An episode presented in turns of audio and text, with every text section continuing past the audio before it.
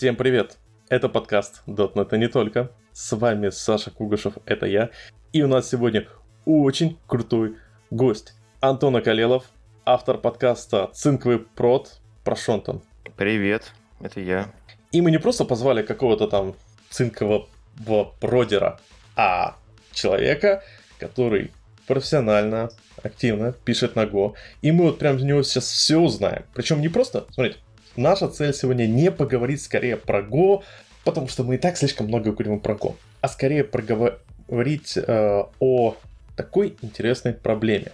На текущий момент среди очень многих языков, там, C-Sharp, Java, да даже немножко Python, да практически везде, особенно C++, наблюдается тенденция к усложнению. То есть языки становятся сложнее, в них добавляется куча дополнительных сахаров, которые с одной стороны позволяют как бы писать меньше кода, хотя иногда больше. А с другой стороны, э, увеличивают порог вхождения. То есть ты как бы заходишь, такой студентик приходит писать на твоем язычке, и он такой, а, тут столько операторов, я вообще не знаю, как их выучить, и бла-бла-бла, я, вот мои лапки. С третьей стороны есть C++ темплейты. Это вообще мрак. И есть Go, у которого совсем другая философия. И как раз сегодня мы хотим обсудить, посмотреть реальные use cases, реального применения и понять, так нужны ли все эти вот эти фичи, о которых мы так активно говорим в C-Sharp? Нужны ли все эти адские декларативные паттерн-матчинги э, и прочие способы упростить себе, жи- упростить себе жизнь за счет э, усложнения жизни студентам? Или же это все неправильно, и надо просто писать на Turbo Pascal, как мы это делали в свое время в университетах, школах, и наслаждаться жизнью. Вот в целом, Антон, вот нравится тебе простота Go? Или тебе чего-то не хватает? Слушай, ну, если честно, я до сих пор не, не определился, любить Go или ненавидеть. Потому что, ну, что такое язык Go? Да, это очень мало ключевых слов. По сути, это язык C, который, у которого убрали ручную, ручную возню с памятью. Да, то есть э, тебе не надо аллоцировать память, очищать память. И плюс еще добавили э, горутины, да, чтобы асинхронность была из коробки. Вот. Это все, что есть в Go. Ну, то есть там, э, там нет классов как таковых. Ну, там есть, точнее, структуры, к которым привязаны методы, да, но там нет э, ни наследования, ни черта.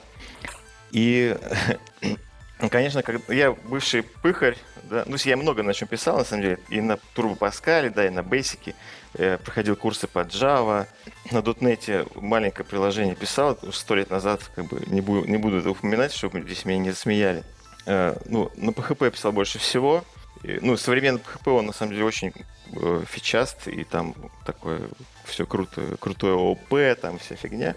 И вот меня пере, перекинуло на Go, жизнь так сложилась. И сначала у меня просто кровь из глаз лилась, понимаете? То есть вот это вся, э, во-первых, best practice Go, да, if а, not error, скор... if, not, if error, if, not... if error, if error. Да, да, да. Э, я, кстати, про это даже песню сочинил. Потом скину ссылку, если кому надо. Да, да, да, да, да, это будет круто. Вот. Э, то есть, как в Go обрабатываются ошибки? Там нет никаких исключений в помине, да. Это просто ты возвращаешь, э, ну, функция возвращает несколько значений, да, тупл. И одно из значений это просто переменная типа error. И все. И ты вызвал функцию какую-то там, или метод какого-то, ну, а класса, и должен вручную проверить. If r не равно nil, то там что-нибудь делай. И в итоге получается, что у тебя весь код, то есть ты там что-то тебе полетело, ты обязательно там обработал ошибку. Следующее что-то вызвал какую-то там логику, проверил э, ошибку. Еще что-то сделал, проверил ошибку. И вот ты читаешь код, и у тебя как будто глаза немножко в мыле, понимаете? Потому они как бы... Она... ты хочешь что-то как-то сделать, что-то исправить, да? То есть IDE, например, она схлопывает уже эти if r не в одну строчечку, golang IDE, э, чтобы она ну, хотя бы не отсвечивала сильно. А, и, и если ты забыла обработать ошибку, да, то тебе та же IDE подскажет. То есть она подсветит желтым, мерзким желтым цветом, чтобы ты не забыл. И тут, конечно, есть... Э, то есть в этом есть и плюсы, и минусы. Минусы, как я сказал, уже просто логика замыливается бесконечным этим иферами дурацким. Вот. Но плюс в том, что ты все ошибки явно обработаешь. То есть нет такого, что что там, ну, не обработал ошибку, ну, что-нибудь на исключение кинет, там где-нибудь наверху поймают, 500 выдадут, да. Ты знаешь, если сейчас Джейсон какой-нибудь там не распарсился, ты вот прям тебе как бы жизнь говорит, что вот здесь надо что-то с этим сделать. Может быть, в лог вывести этот Джейсон или там, ну, как-то обработать или попробовать запросить какие-то данные снова, да. Ну, то есть, чтобы ты явно это делал каждый раз. Не надеялся а, на какое-то там чудо. Вот как бы в этом и момент. Давай, кстати, вот, раз уж мы сразу пошли по деталям, давай это сразу какие-нибудь детальки подкапывать. Потому что если говорить о бэкэндах, то вот я считаю, что обработка исключений в бэкэнде это самая простая вещь. Потому что ты условно ставишь middleware на в начало запроса. И вообще не парясь, ну, по крайней мере, в C-Sharp, там с middleware очень удобная работа, и вообще не паришься. То есть от try-catch обычно тупо в middleware, который обрабатывает исключения. В остальных местах, где только если, ну, в этом есть какой-то reason, то есть работа с файловой системой, а в остальных случаях, как ты сказал, ты просто говоришь, ну, будет 500 ну и что? То есть какие-то практики, которые показывали, что, ну, мне тут JSON-чик, а что если он не спарсится? Ну, я тоже лапки покажу. А главное, что в exception можно всегда засунуть э, тот же самый, э, как он называет, э, всю необходимую метаинформацию, и потом в одном месте все это красиво залогировать. Ну смотри, у тебя, ладно, JSON неудачный пример. Э, ты куда-то, не знаю, дернул какую-то опишку внешнюю, а там, не знаю, сеть мигнула. Э, если ты явно проверяешь эту штуку, ты можешь задуматься, а может мне еще раз ее запросить, эту опишку? Ну, там, по логике смотря, может быть, это будет нужно, может быть, не нужно, но ты явно mm-hmm. об этом подумаешь. Если ты полагаешься на исключение, у тебя, скорее всего, просто уйдет 500 и все. И ты даже не подумаешь об этом. То есть это, ну, как бы, вот эти нейрононилы, они стимулируют тебя, э, скажем так, э, думать над, каждой, над каждым э, как бы, ну, над каждой проблемой. И Тут еще, конечно, лучше бы сразу, наверное, про нишу Го сказать, потому что... Да, но вот а, можно принципе... сразу к этому, к этому моменту... А я контрапонирую. То есть, если просто Давай. пойти по принципу, ой, тут ошибка, а может не ошибка, а дай-ка сделаю ретрай, то это на самом деле может привести к очень жесткой проблеме, э, когда сервер просто лег, пытается встать, а его добивают, добивают эти ретрайщики долбанные.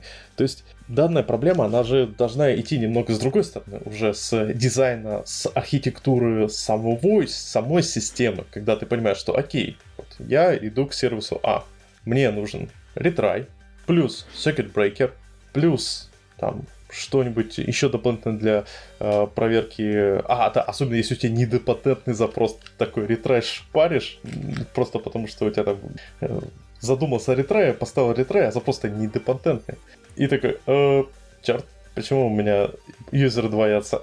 Потому что ретрай. А так ты как бы, то есть, когда ты э, не думаешь о стабильности запроса overall, и понимаешь, что в принципе, как если он там будет иногда грохаться, ничего страшного, то это одно. А когда ты уже думаешь о том, чтобы получить э, определенный уровень reliability обработки запросов, то тут уже одним ретраем в одном месте не обойтись. Это уже такой э, системный подход, то есть ретраи, секретбрейкеры, э, лимитеры определенного уровня, э, обработка патентных запросов, э, сохранение персистентного временного состояния, транзакционность и прочие вещи. Совсем другой уровень взаимодействия с другими сервисами. Э, ну, я с тобой на самом деле спорить-то не буду. Меня эти нейронилы бесят. Но меня нереально бесит, я не могу. Вот в Расте отлично сделали. То есть у них тоже явная обработка ошибок, но она запакована очень интересно. Там есть Enum э, Result, да, э, который, у которого есть ну, он возвращает, ну, это и нам, в общем, возвращает или значение, или ошибку такого-то типа, ну, или значение такого типа, и все. Ну, это, мон, можешь... это монада, по сути дела, э, монада result. Да, да, да, но монада, она, ну, не сама по себе э, крутая, что это result, а что там есть такой синтаксический сахарок, что после вызова функции ставишь вопросик, и этот вопросик означает, что если из результата вернулась ошибка, то прокинет наверх в return э, ну, этой функции. Все. И в return Код... тоже должен быть result. То есть да, естественно, тут важный да. момент. Да, да. Но и все равно этот код нам ну, в сто раз чище становится, просто в тысячу. В Go а мы, кстати, есть... подобную вещь мы в C-Sharp подобную вещь применяли. То есть э, именно монаду result, и она очень хорошо себя зарекомендовала, когда тебе именно нужно сделать, э, ну, из-за перформанса исключить исключение, но поддержать подобный подход. Да, так вот, в Go есть пропозалы, которые предлагали синтаксический сахар для этих if r нилов точно так же. То есть там предлагалось не вопросик, а там оператор R добавить, чтобы оборачиваешь вызов функции в R, и то же самое, если там есть э, в возврате что-то типа error, то типа там возвращает, прокидывая наверх. Э, вот. Но это пропозал там обсуждали пару лет и забили на него. вот и все, чем кончим. Почему нет исключений? Я думаю, что э, в Go, даже не из-за того, что явно, чтобы обрабатывать ошибки, возможно, а из-за того, что э, гошники, создатели Go упоролись, просто другого слова нет, упоролись насчет э, э, простоты входа в язык, чтобы как можно меньше было ключевых слов. Э, просто try catch это еще пару ключевых слов. Нет, ни, ни в коем случае. Да. Слушай, ну, возможно, еще другая особенность. Вот если посмотреть вот на э, в среднем по, по больнице, на Java, например, с ее подходом к исключениям, и на другие языки. Вот я просто PHP не знаю. PHP есть такая же, как вещь в Java, а именно проверка исключения на, в compile time. Uh, checked exceptions, в смысле? Ага. Uh, нет, в PHP не, нет такого. И вот в компах нету, потому что это отстой. Да, в Java я помню, я, я как раз на курсах был, и там э, вот эти обязательные эксепшены, особенно в вызовах функций как-то плохо работали, в анонимных. Что-то ну, там... да, да. Там, там. какой-то был вообще трешак нездоровый, ничего не... Все... В итоге приходилось это конвертить в runtime exception, что-то оборачивать там как-то с какой-то магией. Ну, я не, не настоящий сварщик, может быть, я какую-то чушь сейчас гоню. Не-не-не, ты говоришь, в принципе, то, то что есть, то, что э, по факту это, знаешь, такое, в дизайне языка зашивалась очень правильная концепция, что если у тебя система выкидывает exception, то э, будет круто, если ты в compile тайме об этом скажешь. Но вспоминаем о том, что у нас как бы, э, что, что там говорилось, что все привыкли к тому, что выкидывают пятисотку и все счастливы. И обрабатываются в начале обработки запроса. Соответственно, получается интересная ситуация, что для людей, которые используют такой подход, э, вот эта система с строго типизированными эксепшенами, ну, относительно методов, она просто вот, она просто бесит, она по факту тебя заставляет писать лишний код, который не нужен. При этом, допустим, для десктопных приложений, для которых зачастую э, куда более осмысленная э, тема работы с эксепшенами, в этом есть reason, потому что, э, ну, представляешь, у тебя будет падать приложение каждый раз, когда ты файлик не можешь найти, или какие-то такие вещи. И для этих целей, ну, обычно применяется подход, когда ты берешь там, свой custom exception, и все методы, они просто говорят, что я типа, я если буду возвращать exception, то я буду возвращать только свой кастомный exception. И, соответственно, если там работаешь с файловой системой, ты там определенный там файл not found обрабатываешь, потому что ты знаешь, как обработать. Остальные exception ты просто э, inner, acceptишь, inner acceptишь в кастомный exception и дальше пробрасываешь. Но это как бы а в вебе, да, действительно все закидывают в основное и не парятся. Вот эти checked exceptions в Java, это же по сути те же самые if r не равно nil. То есть тебя заставляют да? проверять ошибки. И все, всех бесит. И в Go тоже всех бесит. Ну, поначалу. Потом там несколько стадий, да, там отрицание, гнев, э, торг, смирение, вот это все. Вот. Я пока до стадии смирения еще не дошел, ну, почти. Но мне везет, я как бы темлит, я меньше пишу код, чем пацаны. Вот. Так что могу отдохнуть на митингах. Ты себе снипет сделал? Вот, кстати, давай как раз, может, поговорим немного о... Ну или э, давай это просто я тебя так грубо прервал с темы обсуждения любви и ненависти к Go. Давай, может, вернемся, потому что у меня тут на стеке лежат еще темы, там, как кодогенерация, написание сниппетов и так далее и тому подобное. Ну, давай все-таки к вопросу. Что ты а... хотел сказать тогда, когда я тебя группу прервал? Я хотел поговорить про нишу Go. То есть ниша Go это, по сути, очень... Она очень маленькая. По сути, это только для написания микросервиса. Да? То есть, если вы пишете банковское приложение с, с кучей бизнес-логики на Go, то у меня для вас плохие новости. Это будет Банки кошмар. пишут сейчас на Go. Каждый Я не знаю, кто это. Второй. Особенно если сейчас посмотреть там... Ну, я на самом деле, ладно, про банки я не могу сказать прям 100%. Но, допустим, всякие озоны, пишут на Go, а, Авито пишет на Go, э, Чертов в ступе пишет на Go. Ну, то есть э, из того, что там по вакансиям, по вакансиям смотришь, везде там, ну, раньше создалось впечатление, что на Go пишут только эти блокчейны, но сейчас такие прям крупные-крупные компании пишут на Go.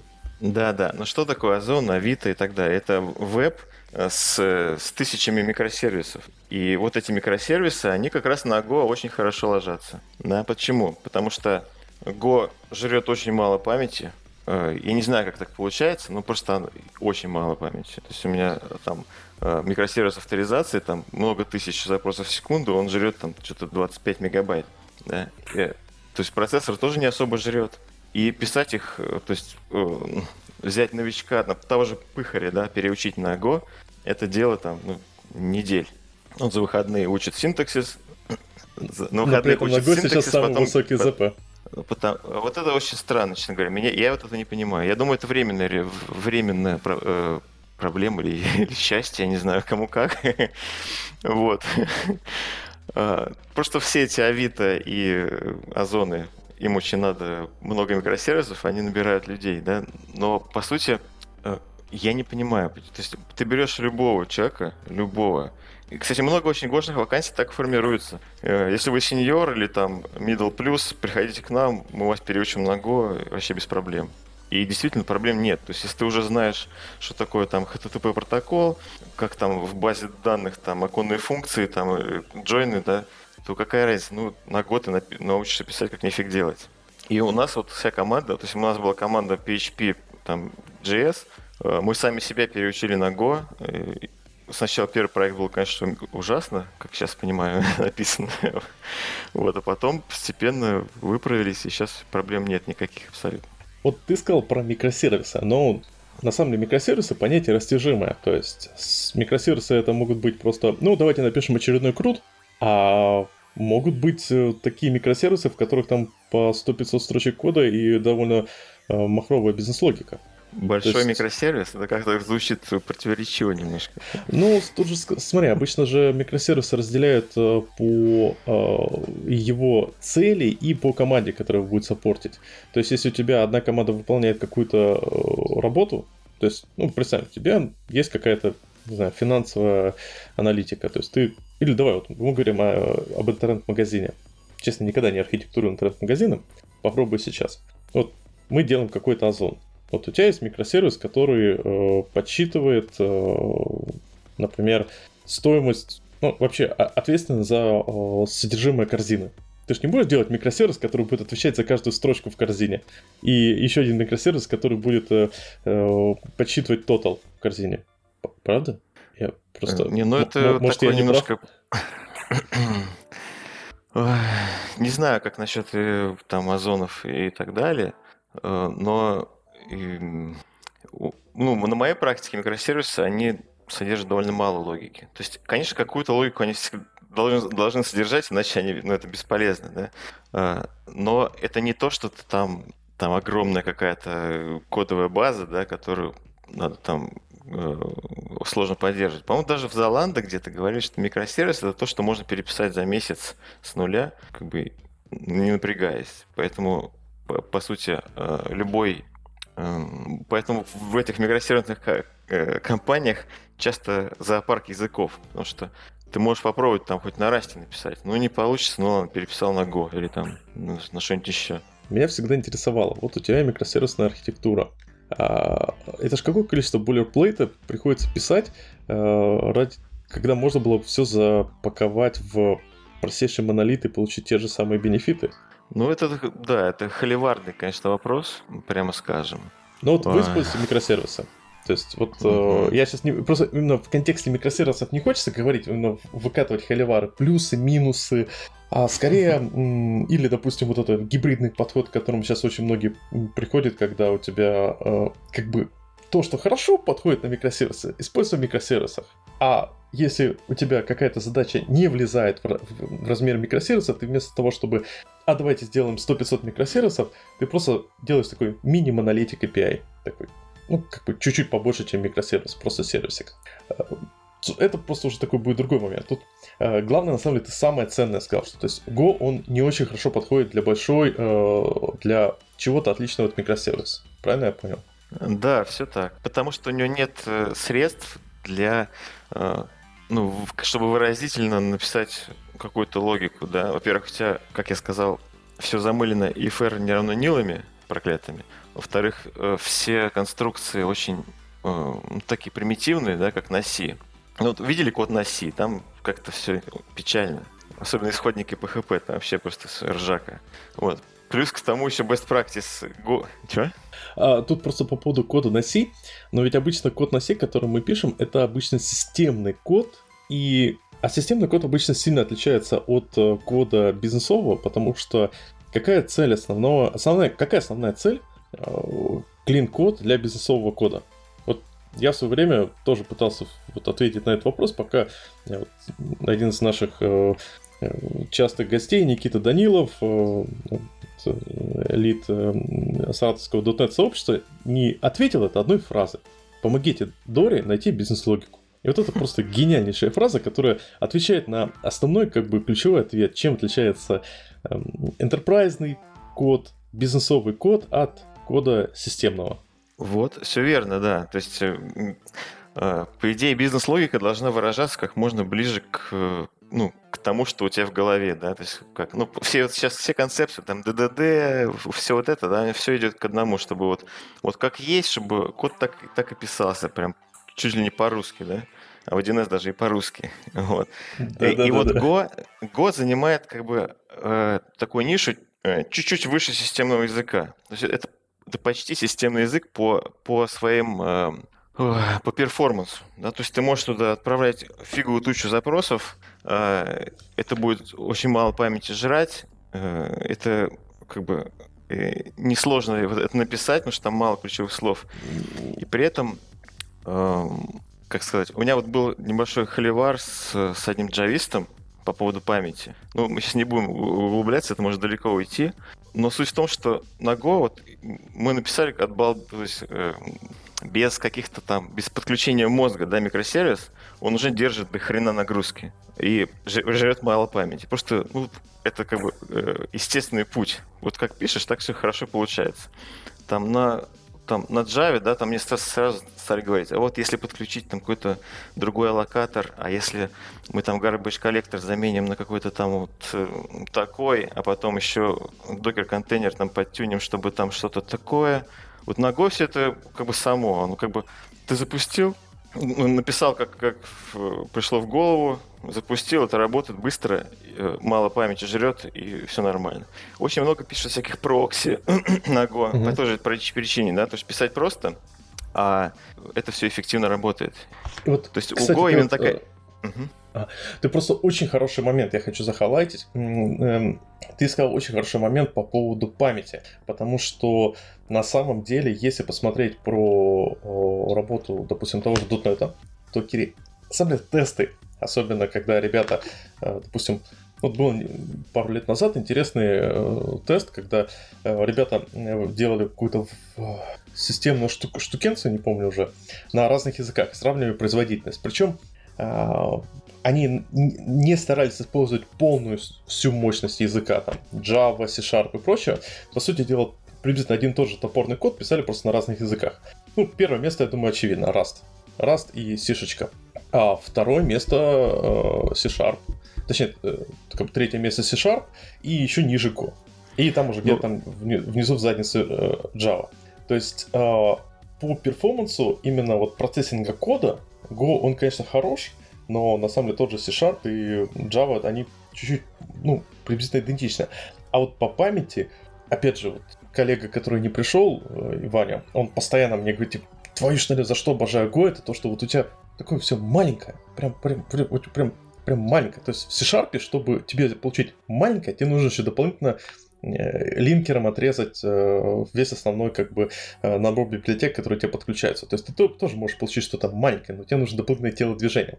А тут получается все это из коробки но при этом я просто хотел отметить именно для слушателей, что вот этот перформанс, о котором ты говоришь, в том же C-Sharp будет приблизительно тот же самый перформанс, если мы будем выполнять эти операции идентично. Но в C-Sharp есть еще дополнительные способы работы с, а, там, с теми же самыми ассемблерными инструкциями, аллокациями и прочим. И вот, кстати, в Go, а в Go можно работать именно ну, напрямую, там, симды вызывать?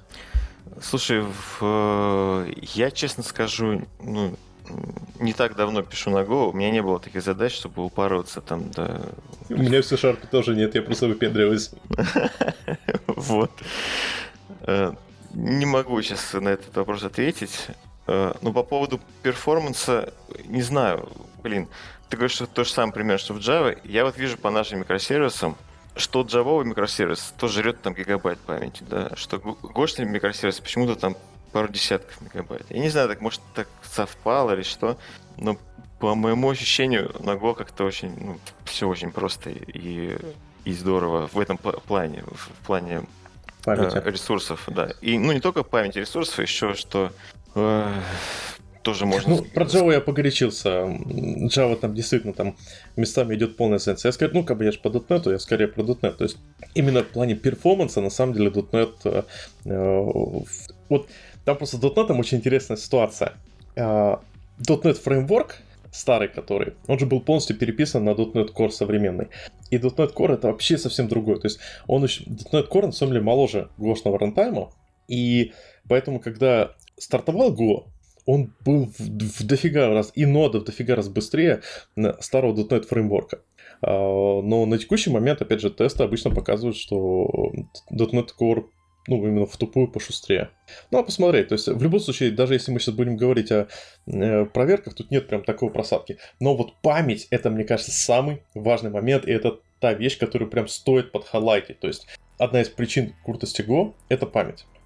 И окей, так, мы на самом деле мы, мы хотим, же, хотим же поговорить про сложности языка, про э, путь. То есть, получается, в целом м- простой язык хорош для простых задач, правильно я понимаю? Э, да, то есть э, скорее он хорош для задач, где нужно много обрабатывать, то есть ну, для highload каких-то решений. Да? Э, он не для того, чтобы много думать над, над логикой, а насчет, чтобы много обрабатывать. Да? Ну, те же самые горутины, да, это все встроено прямо в язык. Ты пишешь перед функцией слово go, и она в отдельной, в зеленом потоке находится. Все, тебе не надо там подключать какие-то там библиотеки, и он как на PHP там мучается всякие AMPHP, React PHP, там обкладываешься 150 костылей, и у тебя что-то похожее на, на синхронность как это появляется. Вот в Go не надо вообще опять же думать. Ты написал Go, перед функцией, все, у тебя она в отдельной гарутине крутится. Конечно, там есть куча моментов, где можно все, все ноги отстрелить, но это уже другой вопрос. А вот, кстати, давай э, про гарутины как раз поговорим, интересно, потому что вот э, в шапах, э, в Python, по-моему, уже наконец-то в Java, в Kotlin тоже есть э, очень удобные способы, ну, именно в самом языке для работы с асинхронностью. Ну, вот в C-Sharp это async подход.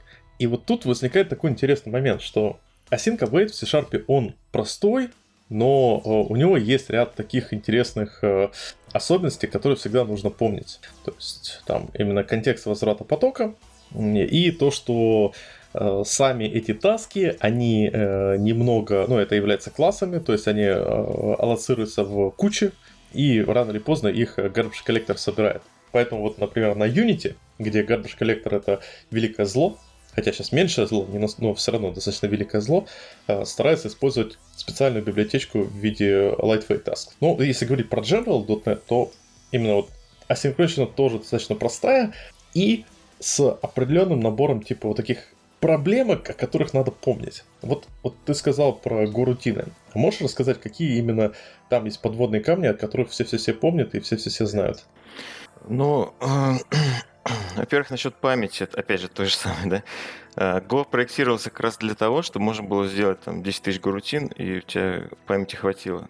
Я, ну, там все это встроено прямо вот изначально. Там есть шедулер, который там по процессам эти задачи раскидывает, и каждый вызов горутины очень мало жрет память, и все это очень в этом плане очень встроенный язык и эффективно. Вот. Но проблемы обычные, то есть там что-то залочил, да, там, э, или там в канал читаешь из каналов, которые еще ну, не буферизованного канала, из которого еще в который никто еще не написал, все у тебя а, это зависло.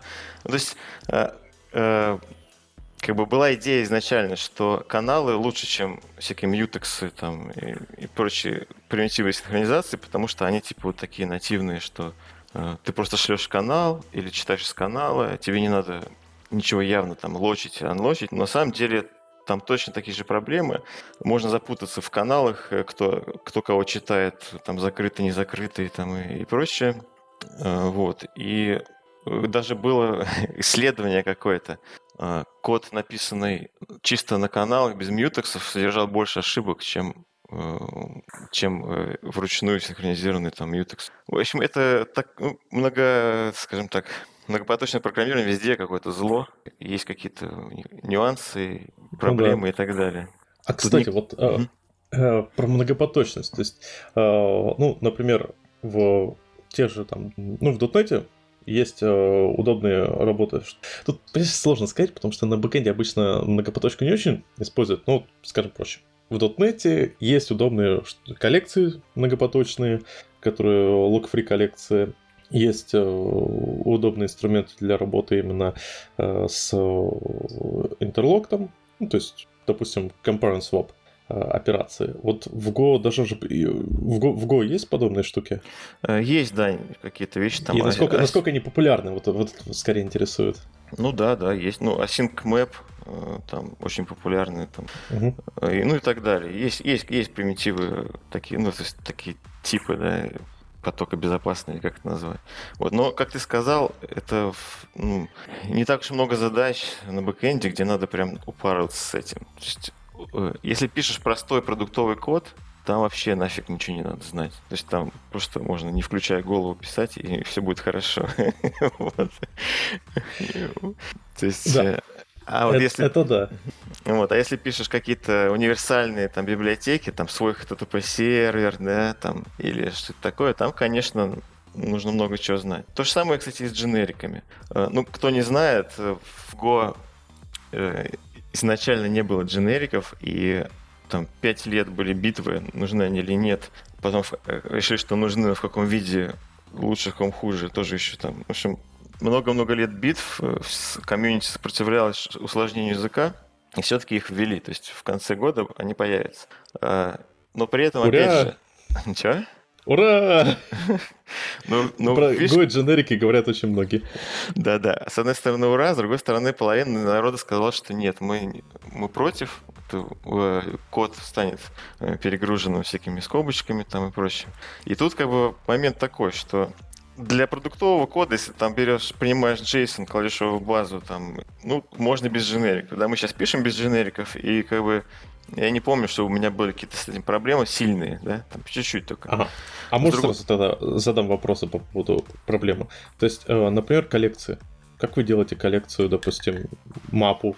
Э, смотри, тут есть хитрость. То есть э, мапы и слайсы, они, они дженерик типы и как бы встроены в язык. Вот. Я тут я тут очень хочу такую прям сказать, а как вы делаете read-only мапу? Ну, то есть, например, сейчас в, в таком в дотнете очень-очень популярен подход, когда ты, если делаешь что-то, и тебе его не, не нужно модифицировать, и желательно это делать все, ты используешь везде там редон для коллекции, редон для объекта, редон для что-то такое. Нет, нет, ты, ты абсолютно прав. Есть куча вещей, где Э, нужны generic типы, да, и, и встроенных в язык не очень хватает. То есть там есть там map, слайс там и так далее. И если тебе нужно там, не знаю, дерево, уже все, ты там обкладываешься этими пустыми интерфейсами или код генерации. И, и а, кастами, да. Да, и, и да, да, и кастами. И поэтому, конечно, для Поэтому дженерики, собственно, все-таки и будут в языке Go, потому что э, чтобы люди могли сами сделать э, какие-то свои коллекции, да, там вот, например, сеты, э, там сам сделаешь сет там любого там типа, да, и ну, банальный linked лист. Да, да, linked лист. Ну, короче, или, что, что, не mm-hmm. то, что это встроенный язык, там раз, два, три, и все, и пошел нафиг. А что тебе надо конкретно. И то есть тут до маразма же доходит. Например, функция max в Go, она существует только для одного типа, float, там что-то там 64. И поэтому все, если тебе нужен макс другой, ты пишешь сам if a больше там b, то и дальше, когда я то вот первая программа, которую я писал на Go, мне понадобилось э, поискать, есть ли в списке такая-то такая-то строка. Я смотрю, а встроенной э, функции такой нет в Go. Думаю, как так? У меня в PHP есть, вот в PHP, который все не, э, там э, хейтят, да, там есть in array, я могу это сделать, а здесь нету. Вот, пишешь свою, потом э, Потом надо было мне, есть ли такое число в слайсе там чисел. Блин, опять пишешь свою функцию для другого типа, такую же точно. Ну, это же абсурд полный. Вот. И поэтому все-таки дженерики продавили, то есть люди, которым это надо, да, и, и скорее всего, в продуктовом коде, опять же, у тебя не будет их много, да, то есть, вот, потому что это простой, простые микросервисы, которые вообще это можно не подключая мозг делать. А вот в универсальных библиотеках, те же та же стандартная библиотека обогатится наконец-то всякими максами и там объединение двух каналов в один, и вот этих все вот эти вот заморочки, которые давно уже просились, да, там поиск в слайсе, там вот это все. И они там очень нужны, прям капец. Вот, все эти... Э, потому что сейчас, если тебе нужно что-то универсальное сделать, ты там или с кодогенерацией там э, мучаешься, или еще что-то как-то э, костылями обрастаешь, в общем, или дублируешь код. На одной конференции про дженерики говорилось, что я ничего не, не вижу ничего плохого в дублировании кода, это хорошее медитативное занятие. Вот. Так что... Кстати, вот и вот тут к этому давай сразу подойдем. Вот с твоей точки зрения, опять же, главный момент, который, еще раз повторяем, поняли, то есть из этого э, как бы общения мы поняли, что э, именно такой бизнес, бизнес-логику на Go писать не стоит.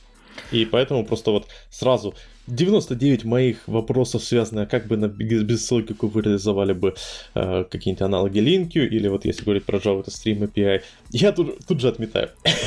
Как говорится, ты вот одной фразой весь мой список порушил. Ну, это мое мнение. Возможно, какой-то бородатый кошник, который 10 лет на нем пишет, хотя ему, наверное, нет 10 лет, но неважно. Вот, может быть, он и Бородатый скажет, гошник, который 10 лет, пиш, 10 лет пишет на ГОК, которому гошнику нет 10 лет, Да-да-да. Ну, в общем, может быть, сейчас меня какие-то гошники сидят, проклинают, но я просто писал э, развесистую бизнес-логику на PHP, э, там э, финансовый всякий учет, там прочее. И хотя это тоже странно писать на PHP, но неважно, там можно выразить мысль. На год то же самое писать, ну, это гораздо сложнее, на мой взгляд. То есть а как хватает... вы, кстати, избегаете этого у себя на проекте? Или у вас вот такой небольшой просто вот как автопик. Вот как вы избегаете вот, развесистой бизнес-логики на Go у вас на проекте? Или у вас как бы для Go сделаны микросервисы, а все остальное вы пишете на PHP? Нет, там есть, ну, у нас э, ну, исторически был монолит на Ruby, э, который э, он дошел до какой-то критической стадии с неподдерживаемости, грубо говоря, и решили все это немножко растаскивать по частям что можно легко, по крайней мере, стащить. Ну, ту же авторизацию, например, да, очень хорошо ложится под, ну, да. под Go. А, и э, есть у нас, ну, то есть, э, по сути, все вот эти микросервисы, они действительно получились маленькие. То есть у него своя маленькая баска, он хранит какое-то свое состояние э, по какой-то... Это как вот DDD, да, то есть разбито на бизнес-контексты, каждый бизнес-контекст, он выполняет простую какую-то задачу. То же самое и с микросервисами. То есть он, он не, не пытается всеобъемлющую какую-то задачу решать. Он решает какую-то задачку, там, э, там э, авторизацию решил, у нас есть там документы, э, в общем, не, это по NDA я не буду рассказывать. Ну, короче, а, возня, возня с документами, там побольше бизнес-логики, но, э, в принципе, терпимо, да.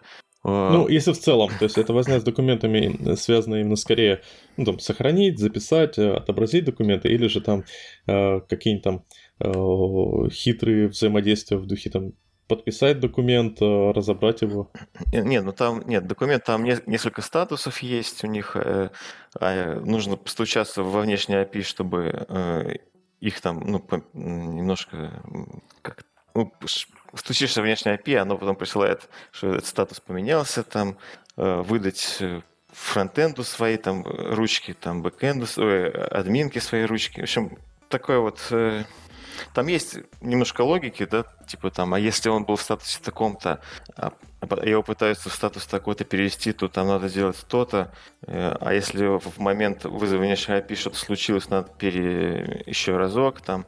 Э, то есть, ну, там логика, в принципе, есть, и уже немножко уже немножко фиговато. То есть, как, как например, вот возьмем, я извиняюсь, тут, конечно, наверное, вряд ли пыхари слушают, но вот ну, как на PHP, да, ты делаешь Laravel какой-нибудь там проект, э, генеришь там create project, вся фигня, он тебе делает сразу много-много папочек, здесь контроллер, здесь там э, ну, здесь в папку контроллера вписал контроллер, здесь в папку, где э, ну, роуты там подшаманил, чтобы этот роут вел на контроллер, и все как бы магически работает. Он тебе в, в конструктор можно э, пробросить нам, не знаю, какой-нибудь сервис или там знаю, напрямую базу данных, э, он магический DI там это подцепит и подсунет. Да? В Go нет э, никакой магии. Да? То есть вообще подход с фреймворками даже считается это очень плохая практика. То есть ты все делаешь сам. Ты э, э, как бы любой даже проект... раскидывание по routing, в смысле, прям в смысле, как бы нельзя просто закинуть контроллер, и он автоматически прорутит э, get-сеты и просто по имени контроллера? Не-не, э, это никто и так не делает. То есть ты, ты конечно, не парсишь сам там, запрос, да, у тебя есть библиотека, которая э, хандлит HTTP, да, ты там и прокидываешь, что вот по URL там слэш API, слэш там э, привет, он должен вызывать такую-то функцию. И все. То есть там э, нет заранее заданной структуры Rails... какой-то. То есть ты сам... нету. Да, никаких вот это анти-Rails, Go это анти-Rails просто. То есть ты сам сначала Э, там парсишь конфиги, которые тебе надо, потом ты сам э, запускаешь там HTTP сервер, да, там э, сам описываешь роуты и что на них происходит. Э, там можно подключать middleware, но это все тоже ты делаешь сам. Ты там специальную функцию, которая умеет там middleware да, подключать. И, короче, вот это все, все очень очень явно прописывается. И нет DI какого-то там э, вот магии, да, чтобы он автоматически инжектил какие-то зависимости. Да, я не, не знаю, как в .NET, а вот, а вот в, в, в, в, этом, э, в Java, да, в Spring, там просто пишешь э, собака, что-то там, компонент или что там, я забыл уже, все забыл. Ну, неважно, там как-то одним движением все это делается. А здесь начинается, ты создаешь объект там базы данных, потом создаешь э, какие-нибудь там Э, сервисы, да, типа классы сервисов, туда прокидываешь в конструктор этот объект базы данных явно. И, и логер еще и туда явно пропихиваешь. Потом эти все сервисы там, ну, типа контроллера делаешь, да, а туда про, там, эти сервисы в конструктор пихаешь. И, ну, и в тестах примерно то же самое. И в итоге получается, что тебе надо что-то, какую-то новую штуку прокидывать в зависимости, и ты начинаешь, бегаешь по всем этим э, э, конструкторам, и все это добавляешь, добавляешь, добавляешь, это, конечно, вымораживает тоже очень сильно.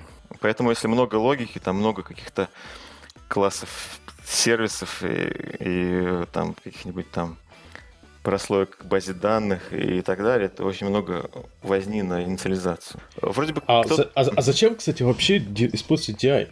Может, это просто на синглтончиках? Ну, в смысле, как бы, за, зачем, ну, я понимаю, что у вас что-то типа такого э, самописного DI, ну, то есть даже не то, что самописный DI, как это называется, poor man DI, то есть, ну, э, когда ты DI делаешь руками, а может это просто, знаешь, такое взять и статические поля, статические методы вызывать, ну, просто методы вызывать. Да, глобальные переменные можно завести с этим. Да. да. А, ну нет, да, но нет. Э, то есть первый проект мы так примерно и пытались сделать с глобальными переменными, э, ну хотя бы там типа базу данных, там пул, пул базы данных и еще что-то такое, и там, ну там мясо. Это, э, это зло. В любом месте это глобальный перемен это зло. И поэтому где-то в этом плане угу. Да, мне просто по поводу глобальных переменных э, в любом месте мне понравилась история. Э, извини, просто перебил, но я не могу о ней не рассказать. А, слышал, наверное, историю про педальку Тойоты? Э, нет. В общем, а, было э, в какой-то момент э, у автомобилей Toyota начали возникать иногда ситуации, когда автомобиль резко разгонялся и не мог остановиться. То есть там как бы даже видео показывали, что вот он едет, человек жмет на тормоз, а машина просто вот втопила газ по самой не могу. и продолжает фигачить, просто не остановится, и это приводило к авариям и смертям людей. Причем Toyota в лучших традициях говорила, они сами дебилы перепутали газ с тормозом. Там. Плюс это закрытая компания. Все такое. Э, под давлением, э, по-моему, американского правительства, как говорится, в этот момент деньги на лоббистов закончились. Деньги, сэкономленные на раз... Это маленький спойлер к этой истории. Деньги, сэкономленные на разработке э, за... на лоббистов закончились и потраченные на лоббистов закончились. И э, Toyota выкатила как бы э, все исходники всего, что есть. Оказалось, проблема в контроллере э, педальки газа, который, сейчас скажу, что-то там... В общем, независимый код-ревью показал, что там несколько тысяч глобальных переменных, э, методы по тысяче строчек, полный, абсолютно тотальный спагетти. Вот просто спагетти, просто уровня просто невозможности. То есть спагетти просто полностью спагетти. И фишка была в чем? Э, Toyota аутсорсила на непонятным китайцам этот контроллер э, педальки. И китайцы просто наговнякали код. Они, ну, типа, проверили, на тестах вроде работает, и выкатили. И вот этот адский набор э, адского спагетти кода, просто вот ты рассказал про глобальные переменные, я как раз вспомнил эту историю, что там было, по сути дела, все было глобальной переменной. И поэтому, допустим, тесты написать это было невозможно на, этот, э, на эту педальку. То есть они как бы не могли просто проверить. То есть независимый код-ревью просто сказал, что этот код невозможно его поддерживать. Невозможно доказать э, на текущий момент, что он корректен. То есть он такой, что он может быть корректен, но невозможно доказать это. То есть, посмотрел, люди погибали из-за говна кода и глобальных переменных. Ну да, да. Ну что тут говорить, глобальные переменные, конечно, это зло. Вот, кстати, это очень интересный момент. То есть, по сути дела, э, я тут думал, что мы сейчас будем говорить о там, циклы против э, вот этих пайплайников, типа э, мап, фильтр и прочее. Я просто пытаюсь там про, на примере Java рассказать, потому что PHP не знаю вот эти как там, есть ли вы такие фильтра... мапы фильтрации в PHP? Там, там есть, точнее, но... Точнее, они есть, но как они называются скорее? Они есть, Нет, там есть набор есть... функций, типа map фильтр, но там не так, uh-huh. ну, не очень удобно. Не как в JavaScript, uh-huh. скажем так. А. В JavaScript попроще. Вот, вот. Ну вот, да, ну вот, э, я только думал про это, а тут мы говорим про DI. То есть получается, что уже в том месте, где тебе хочется сделать DI, у тебя с Go будут проблемы. Да. Ага. И вот я... Э, я как раз хотел вернуться к изначальной теме, потому что на самом деле цель-то, цель-то была вот этого подкаста для слушателей, как бы так сказать, не просто так обсудить Go, а именно обсудить э, философию, отличную от того, что происходит с C-Sharp, где у нас есть куча-куча-куча вещей, и как бы .NET разработчику сейчас надо эм, взять, там, ему изучить, что такое DI, изучить, что такое тестовые фреймворки, изучить, что такое там что-то еще. То есть очень-очень много всего надо изучать. И получается, более, вот более-менее мы приходим к моменту, для чего это. И вот... Угу. Совершенно верно. Это, это ключевое отличие Go, что э, фреймворки э, считаются злом, ORM считается злом. То есть, нет, там есть, конечно, и фреймворки, и ORM, но это, то есть комьюнити это не одобряет. То есть считается, что ты должен явно все сделать, прямо вот на 100% явно, чтобы потом любой дурак пришел и, и понял, что ты делаешь без какой-то либо магии. А, не то, что там поставил какую-то аннотацию, потом что-то там в недрах происходит, да, ты даже не понимаешь, что. А тут вот, вот ты явно прокинул в конструктор объект, ну, структуру, вот она явно и прокинута. И, ну, это, конечно, как сказать, э, всегда немножко и бесит, естественно, да, то есть э, особенно микросервисы. Как ты сказал, что много бойлерплейта, Э, из-за того, что принят подход, что ты все делаешь явно, э, получается бойлерплейта много, да, то есть у тебя много микросервисов, и в каждом из них надо что-то делать. Там стартуешь HTTP сервер, перед этим логер, да, логер там куда-то прокидываешь. Э, опять же, там все эти метрики обычно собираются, да, в Prometheus. Это все тоже надо настраивать. Поэтому мы, например, ну, не сами придумали, мы услышали, что есть такой подход, что генератор микросервисов, да, то есть ты, мы написали такую штуку, которая э, ты ему даешь, там, мне нужен микросервис с базой данных, э, с, там, с кавкой, там, еще с чем-то, он генерит сразу там и конфиг для кубернетеса, и э, какой-то первоначальный код, который создает там logger, там, connection, pooler. Scaffolding, по сути дела. Ну, такой scaffolder.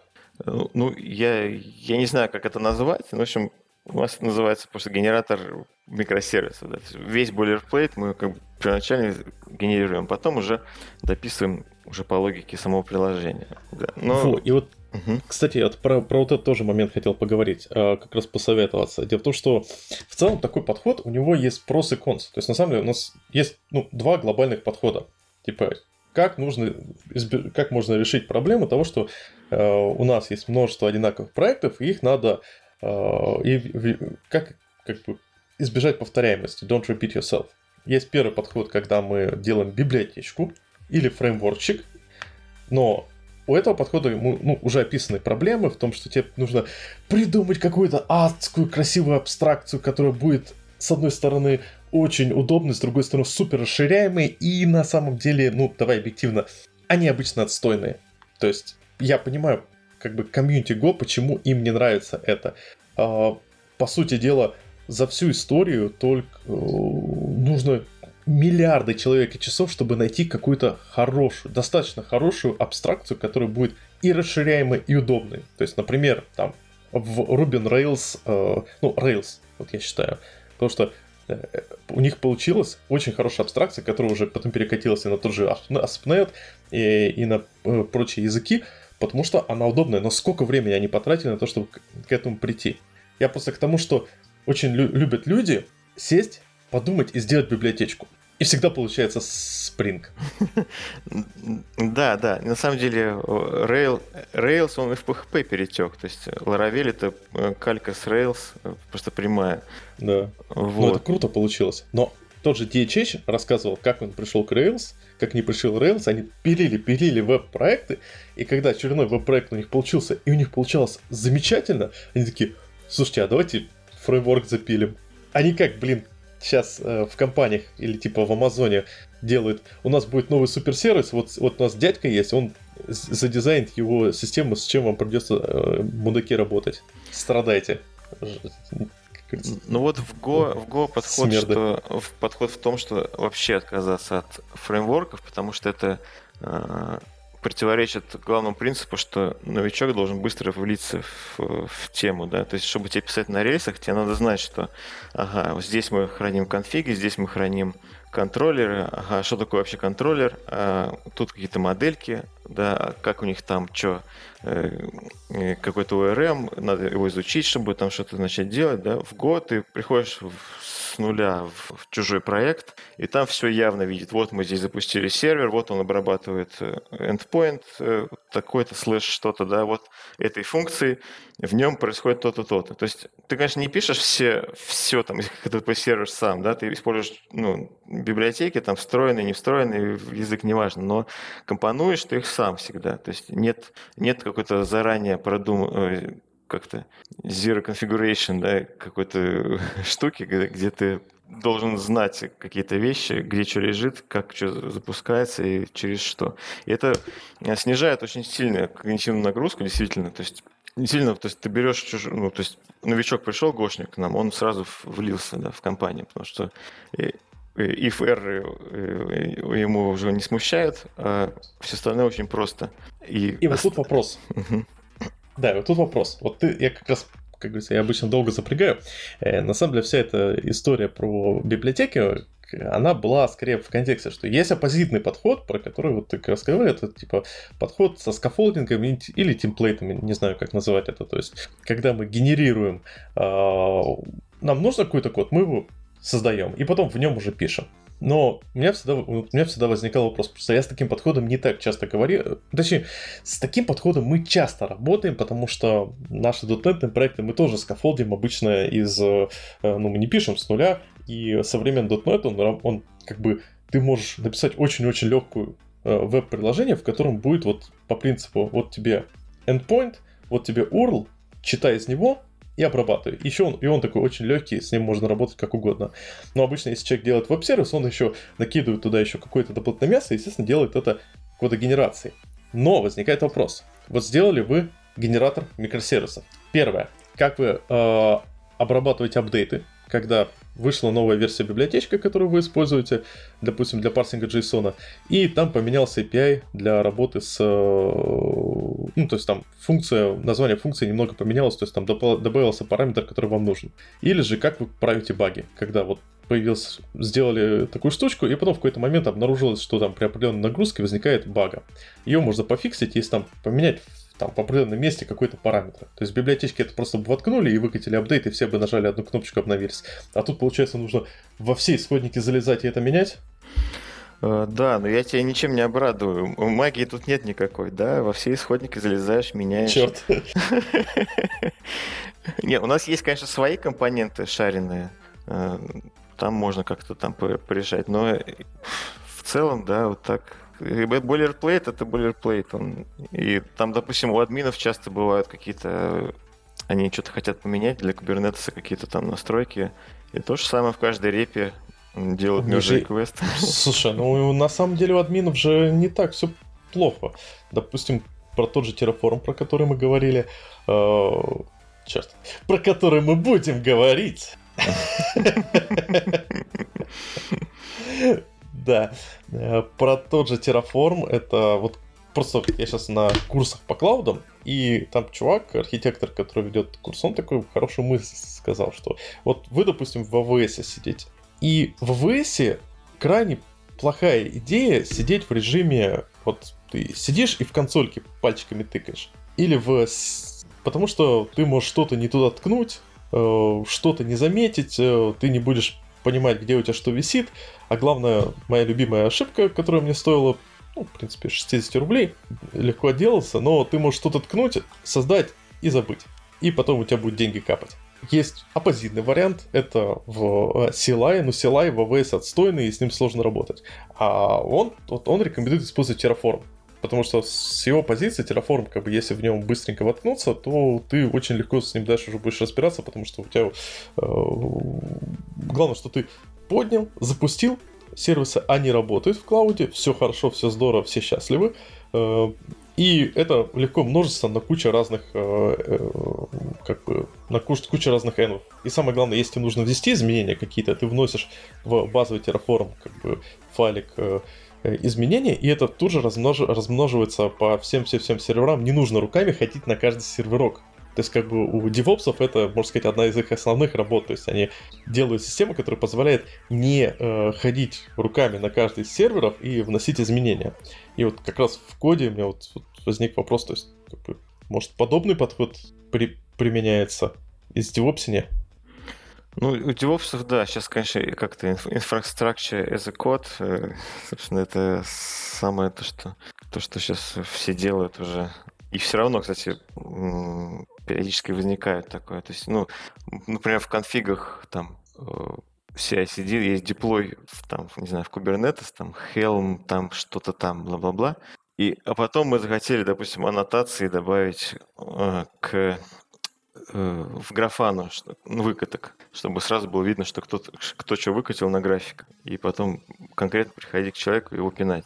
И вот и, и вот и все, и в каждой репе надо менять теперь. Ну, вынесли в какой-то в отдельный э, э, в отдельный репозиторий сделали там deploy.sh, да, в нем что-то меняем. Но это же тоже надо было сделать, пойти по всем репам и пере, переделать на deploy.sh. В общем, я сейчас, кстати, думаю, что у админов реально все те же проблемы, что у программистов, и, потому что у них инфраструктура вся в коде уже. Ну, у них, у них хуже. Вот как раз у админов, мне кажется, тяжелее всего сейчас, потому что у них э, не получится, вот как гофером взять и такие, ну, у меня просто язык, у меня нет фреймворков. У админов вся жизнь это фреймворки. Да, кстати, вот в Авито, по-моему, э, был доклад на Хайлоаде у них там э, в репозиториях э, разработчиков почти нет никакой конкретики. То есть там маленький конфиг, типа я пишу на Go или там на PHP, э, мне нужно там столько-то памяти и еще что какой-то параметр. А потом какая-то черная магия все это перемалывает, пере преобразовывает в конфиге там кубернетеса, там как что-то подключает, там докер контейнеры, сама там билдит генерит их из какой-то там... Но у них, правда, в, в инфраструктурной команде сотни человек работают, поэтому, конечно, они могут так развлекаться. У них, скорее всего, сейчас сайткар э, нормально сделан. кстати, забавная история, что вот сайт-карта architecture такая прикольная фишка, когда у тебя есть микросервис, который, чтобы не нужно было писать бойлерплейты, ты делаешь микросервис, который максимально такой близкий к бизнес-логике, соответственно, там тебе даже можно сразу писать э, бизнес-логику в одной строчке, то есть у тебя реально могут быть микросервисы в, в одну строчку, а весь бойлерплейт, он э, подключается к сайт-картам, которые обычно ну, переиспользуются. И прикольно, что как бы эта вещь изначально была, по-моему, у Netflix, они ее подключили, потому что у них была огромная проблема с тем, что приходилось писать кучу э, бойлерплейта, и самое главное, что приходилось обновлять много бойлерплейта, то есть у тебя там вышла новая версия э, того Observability тула, ты такой, э, у меня 500 тысяч, ну, в прямом смысле 500 тысяч микросервисов, и мне нужно в каждом обновить, для каждого обновить, э, накатить обновление и что-то сделать, это же боль. И они как раз вот эту э, вещь начали проталкивать сайт-карты Architecture. И сейчас про то, что типа использование сайт-карты начинают, ну, точнее, уже активно говорят очень многие. То есть, куда ни ткнешь, практически ну, во многих э, командах используется данный подход. То есть, та вещь, которая в какой-то момент казалась просто каким-то rocket, rocket science, типа, о, боже мой, у нас тут сделана инфраструктура, при которой бы каждому сервиса, микросервиса э, выделяется э, маленький дружок, который ответственен за весь этот там аутентификацию, логирование и прочее, а сам микросервис является максимально такой дистиллированным э, бизнес-логикой, какая магия, как это потрясает, сейчас это уже в некоторых местах прям перестало восприниматься как «Ребята, мы сделали сайт-карт, посмотрите, какие мы крутые». Вот у вас как, кстати, с этим делом? Э, сразу говорю, у нас никак, мы, у, нас, у нас на проекте, на прошлом моем проекте, мы сайт-карт пытались, пытались, пытались, кастомер сказал, идите нафиг с такими деньгами. Нет, у нас еще далеко от какого-то прям такой от магии, rocket science. Но вообще насчет того, что быстро произошло, это всегда так быстро происходит. То есть э, я помню еще, когда мы вручную там по FTP заливали PHP скрипты куда-то на сервер, да, потом... А сейчас, если у тебя нет автоматического деплоя там по кнопке, значит, ну, вообще как это... Ты из какого каменного века, да, пришел? Ну, просто сейчас можно автоматический деплой... Сейчас, раньше, чтобы сделать автоматический деплой по кнопке, нужно было нанять крутого э, сисадмина, DevOps, который все бы это настроил. А сейчас достаточно просто такой дать джуну, он а, откроет мануал и за денек, в худшем случае, накидает простой CI-CD. Да, Просто да. Под... Я тоже удивлялся, собеседуешь чувака, он как бы вроде вот там, ну, каких-то там вещей не знает, да, но вот все как бы такие best practice, типа там CI-CD, он уже что-то делал, да, то есть как бы это уже из коробки прям джуны прям сильно уже умеет. Да-да-да. А, а, а у нас еще такой, как бы, какой-то такой ментальный блок. CI-CD, блин, ну это ж сложно. Это ж, это ж дорого. Это ж как бы там настраивать. Я просто помню, пару лет назад для студентов, э, ну, там, взял лекцию быстренько прочитать по Дженкинс. В лучших традициях Дженкинса до того, как вести лекции, я вообще в руках не трогал никогда. Поэтому подумал, ну, ну надо для студентов рассказать, чтобы как бы ну, взял три часа посмотрел курс, такой смотрю, черт, я знаю Дженкинс. Вот как матрица. Ну, не до уровня там супер как бы ниндзя, но э, спокойно получилось на лекции там э, показать ребятам, как на Дженкинсе все поднять, все отлично. Окей, слушай, такой момент, на самом деле. Вот ты обмылся, что у вас есть какой-то свой ком- корпоративный как бы common код. На самом деле это тоже вот большой вопрос, потому что у меня создалось э, такой assumption, что если язык или какие-то best practices, или какие-то общие фреймворки не позволяют решить какую-то боль для компании, то компания решает эту боль за счет своих общих инструментов. И как результат возникает интересная ситуация, когда ты приходишь на проект, которому, допустим, два года, и ты понимаешь, что э, у них э, вот этих общих инструментов написано столько, что их становится чуть ли не больше, чем вообще существует э, общих инструментов для данной технологии. Например, в скале такое. Там каждом, каждый крупный проект, э, у них свой собственный сабсет языка. Вот как, как в Go это э, в целом и у вас там на проекте в частности? Нет, ну у нас нет такого прямо с точки зрения языка какого-то космоса там. Э, ну, у нас есть, конечно, общие для всех гошных проектов библиотечки, ну, специфичные для нашего сервиса, да, то есть там типа заголовки там авторизации, обработаны модулем авторизации, и поэтому их, ну, в общем, нужно в специальном виде от этого модуля их получать, чтобы не писать в каждом проекте одно и то же, да, то они вынесены. Ну, и такого типа, да, э, какие-то э, такие штуки общие для всех проектов. Но их не то чтобы много у нас сейчас. Э, вот, все нормально. Что, что касается того, что новичку надо изучить, то скорее больше девопсовские штучки. Например, там как выкатывать на стейджинг всю эту микросервисную хрень. У нас специальный инструмент для этого написан. Там э, куча всяких подводных камней и магии. И угу. там где... Ну, ну, в целом, все равно, то есть основные инструменты, они стандартные по рынку. То есть там Vault какой-нибудь для хранения секретов, Greylog для логов, там э, Prometheus для метрик, да, Grafana для отображения этих метрик. Э, ну, то есть я бы не сказал, что у нас прямо чудовищно много каких-то там штук, прямо как которые ну, нужно Понятно. прямо знать, чтобы что-то делать. Более-менее ну, нормально. Есть, а, а как вы тогда получается? Ну, то есть, получается, язык в целом не очень богатый на функциональности. А, как неужели у вас не возникает желания написать какой-нибудь набор там, ну, каких-то утилит, который позволит исключить. Ну, опять же, тот же самый DI-контейнер. Ну, удобно же было бы. Э, я что-то слышал где-то, что кто-то как-то накостылял DI-контейнер, э, скорее всего, через кодогенерацию. Я не знаю, как это еще можно сделать. вот. А, рефлексии это... же нет. Просто в, в Дотете э, даже есть шутка на тему, каждый джуниор должен написать свой DI-контейнер, чтобы изучить рефлексию. Ну, в общем, мы этим не занимаемся. Я не знаю. Не могу тебе ничего сказать по этому поводу. Хотелось бы DI-контейнер, да, но не хотелось бы обмазываться костылями Э, с рефлексией, кодогенерацией и прочим таким, как раз вот это, если мы это сделаем, мы усложним порог входа для новичка, да? То есть он, ага. он войдет, ему надо будет, ага, у нас тут магия, а где эта магия описана, а описана она уже все устарела, что описано, и пошло-поехало. Это все любимая тема. Что... Ага.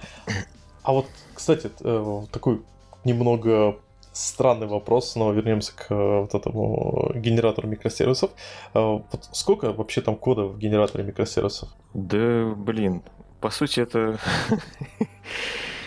По сути, мы взяли проект, э, его очистили от логики, угу. добавили там, то есть превратили в шаблон, и в этот шаблон там вписали в какие-то пару ифов, типа, если нужен, нужна база, то добавь там вот эти строчки. Ну и все. Я бы сказал, что это Тогда код, такой вопрос. Угу. Ага. И тогда такой вопрос. Вот а, приходит, например, новичок. Он, ну, понятное дело, первый раз видит ваш этот код с генератором микросервисов. А, насколько ему сложно будет а, продираться? То есть не будет ли... Ну, обычно ты такой, о, загрузка конфигов, и ты просто забиваешь, ты даже не читаешь, просто ты понимаешь, что ты доверяешь этому методу, скорее всего, он гарантированно загрузит конфиг, а тут ты смотришь код, а, он загружает конфиги, все понятно. А, вот этот, вот этот парсит э, методы. То есть, ну, именно когда у нас все кодогенерировано, и мы смотрим на код, и мы, и мы пытаемся разобраться, с чем, с чем его едят. Вот ну нет да. такой проблемы у новичков? Нет, да, ты прав. То есть э, все-таки это получается в этом смысле как аналог фреймворка, да. То есть э, у тебя все явно, но оно уже все сделано, и ты э, не знаешь, как это сделано, пока не разберешься.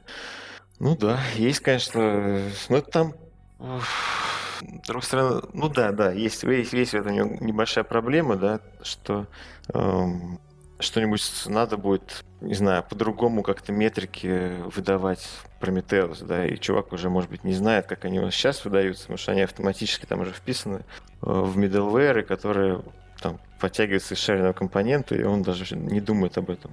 Ну да, есть такая тема. Что ж тут поделать? Ага. Я, я, я говорю, я просто пытаюсь понять некоторые аспекты, как оно работает, потому что, ну, как бы немного другой мир. То есть, то есть, в принципе, главное, что для ваших целей языка вам, в принципе, хватает, Go, э, и э, желание делать какую-то helper библиотечку не возникает.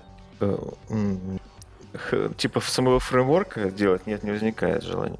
А, библиотечка, okay. для, библиотечка для каких-то небольших вещей, там, ну вот middleware для Prometheus у нас есть, мы написали свою, да, и там еще пару штук таких написали. Ну, может, там не пару, да, ну, может, 10 библиотечек у нас есть общих. Вот. Но это не фреймворк, это просто как бы такие. Угу. Да, я, не, я скорее с позиции того, что э, писать какой-то собственный код, который позволит э, ну, писать меньше кода. Ну, например, я говорю, опять же, там, функция фильтр в, чтобы можно было э, коллекции э, фильтровать не, не только в циклах, но и декларативно фильтр, передал ту лямбдочку, и у тебя все счастливы. Ну, я понял, да. Я, э, навряд ли это в Go вообще возможно сделать, честно говоря. А, черт. Поэтому вот, опять же, опять же, нужны дженерики для этого, да, то есть э, иначе, иначе как? Поэтому, возможно, возможно, в следующем году все это расцветет будем цветом, и все будут э, какую-то там много вот такого добавлять магии. Ага. Ну вот с твоей точки зрения, если бы вот дали дженерики, ты бы у себя на проекте э, ввел вот какой-то такой, ну, типа, сейчас нету какого-то общего, ну, например, общей библиотеки, которая содержит map, фильтр, групп, э, having э, и все вот эти операции, которые очень удобно позволяют тебе сделать за ну, как стрим API в... Ну, я понимаю, да. Э, нет, э, мне бы хотелось, да, их иметь, э, такие библиотеки, но не всегда код с маповыми фильтрами понятнее. Бывают разные ситуации совершенно. Там можно тоже такого нагородить, то потом не поймешь, угу. кто на ком стоял. Если явно сделать цикл, бывает гораздо проще в итоге.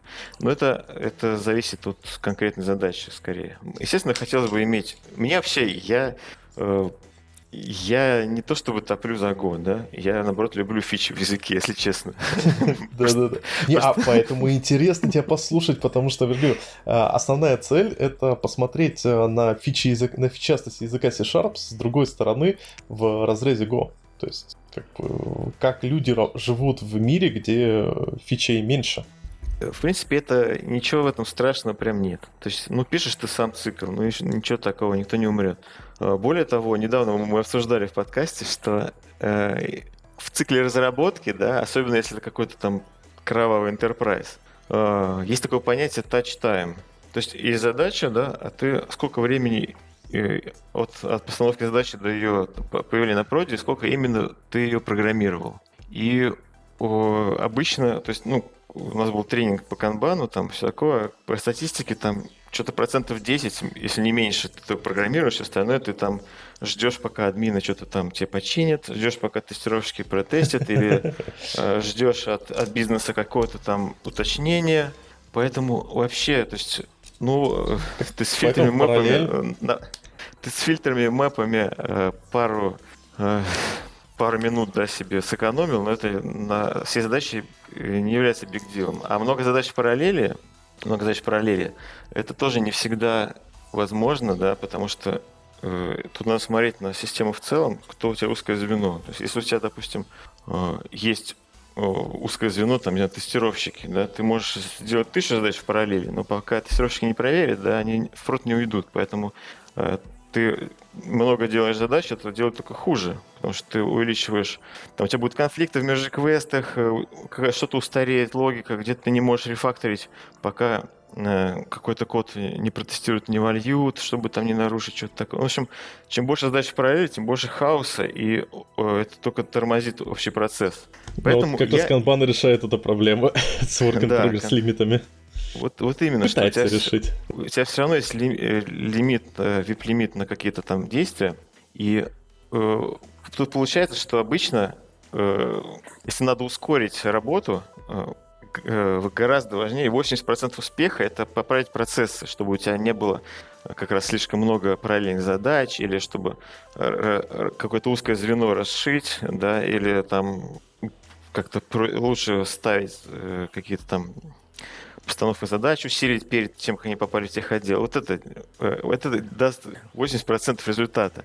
А пишет на Go, на .NET или там на Rust, по большому счету вообще не важно. Ну, ты напишешь там даже в два раза дольше этот код, это все равно потонет в, этой, в, в митингах, э, в, в блокировках да, да, и в бюрократии.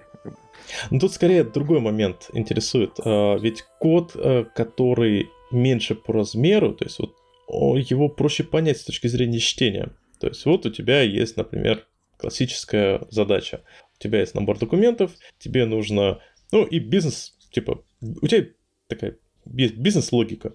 пожалуйста, дайте мне э, документы, которые э, отсортированы по дате. Первые 10 документов отсортированные по э, дате создания, э, исключая, доку...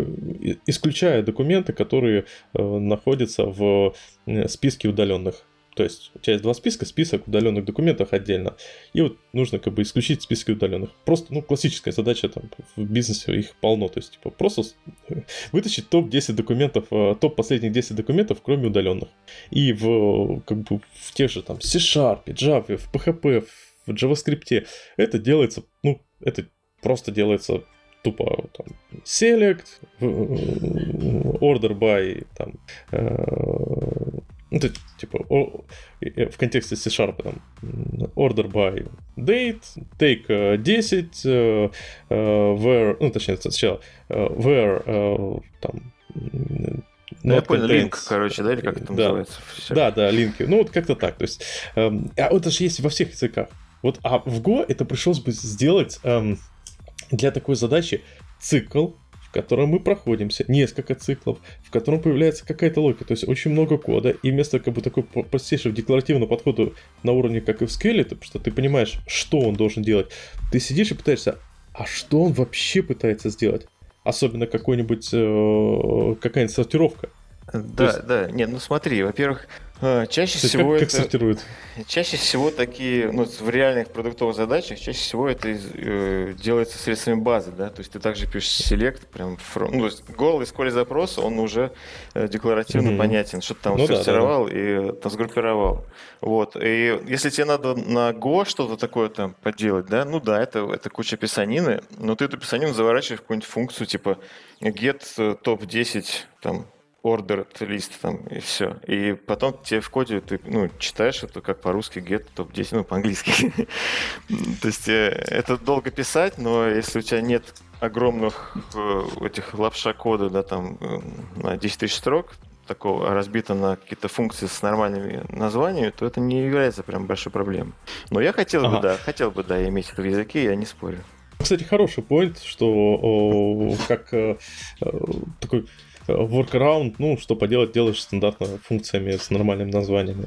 А, но тут же тогда такой вопрос интересный, ведь э, если мне придется, ну, скажем так, если я буду такую штуку делать, то мне как минимум нужно будет написать больше тестов. То есть для первого случая я, скорее всего, ну, на C-Sharp я бы написал, ну, условно говоря, один тест для всей функции overall, которая как бы проверит, что на мой запрос, типа, дайте мне все документы, он для определенного сабсета выкинет э, набор документов плюс остальную штуку.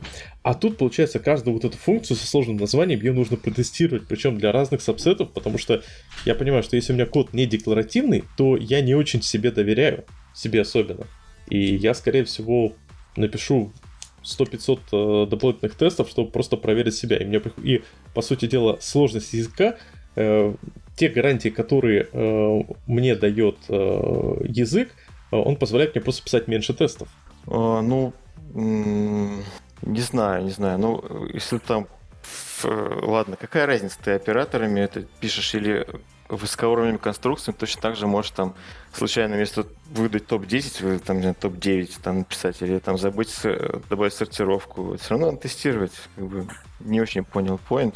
А, ну, смысл в том, что если у меня там как бы большая махровая штука с кастомной сортировкой, э, с использованием дополнительных, типа, окей, мне нужно сделать, э, например, там группировку, значит, я завожу еще дикшенери внутри и прочее, я с этим кодом буду куда менее уверен, и мне придется, чтобы быть более уверенным, написать больше тестов, чем код, в котором как бы условно одна строчка, на которую ты видишь глазами, ну он как SQL, то есть ты понимаешь, там он правильный или неправильный. Ну, ну да, да, наверное, да. Так, ладно, давай тогда. А, более такой интересный, кодогенерация. То есть меня тоже очень интересовал вопрос, связанный с э, кодогенерацией. А, потому что в шапах кодогенерация сейчас не особо активно применяется, в Go, насколько я знаю, сейчас кодогенерация вообще во все поля шпарит. Можешь чуть-чуть поподробнее рассказать? И какие проблемы кодогенерации э, вы решаете? Э, э, мы особо кодогенерацию не используем. Я считаю, что кодогенерация это костыль, показывающий, что в языке чего-то не хватает. Да? То же самое в, например, если я сейчас что-нибудь навру, вы меня извините, потому что я все-таки больше темлит, чем программист. Но, э, например, в, э, бинарник Go э, там можно встраивать картинку, да, и, ну, например, как, какие-то файлы. И раньше это, по-моему, решалось через код-генерацию, там ставил специальную такую штуку и запускалась фигня и как-то там обогащала, там, в общем, что-то там делала. Это сейчас встроили в язык, там прям пишется embed, двоеточие, там имя файла. Да? То есть все, эта проблема ушла. Дальше. Дженерики. Вот код генерации я много раз видел, что используется, потому что нет дженериков, а тебе надо. Да, тебе надо написать какую-то, э, не знаю, там, структуру данных хитрожопую, там, какое-нибудь дерево, там, чего-нибудь, или там вот ту же самую функцию э, Макса, да, для любого типа. И, Да-да-да. И чтобы не писать 10 раз одну и ту же функцию Max, да, ты впит там какими-то специальными библиотеками, ты все код генеришь и все такое. Но опять же, это же появится дженерик, и это все уйдет в целый класс таких задач, которые, которым это надо. А, в принципе, вот я пишу продуктовый код, ну, больше моя команда пишет, мы, нам не нужна кодогенерация, то есть мы ничего такого не делаем.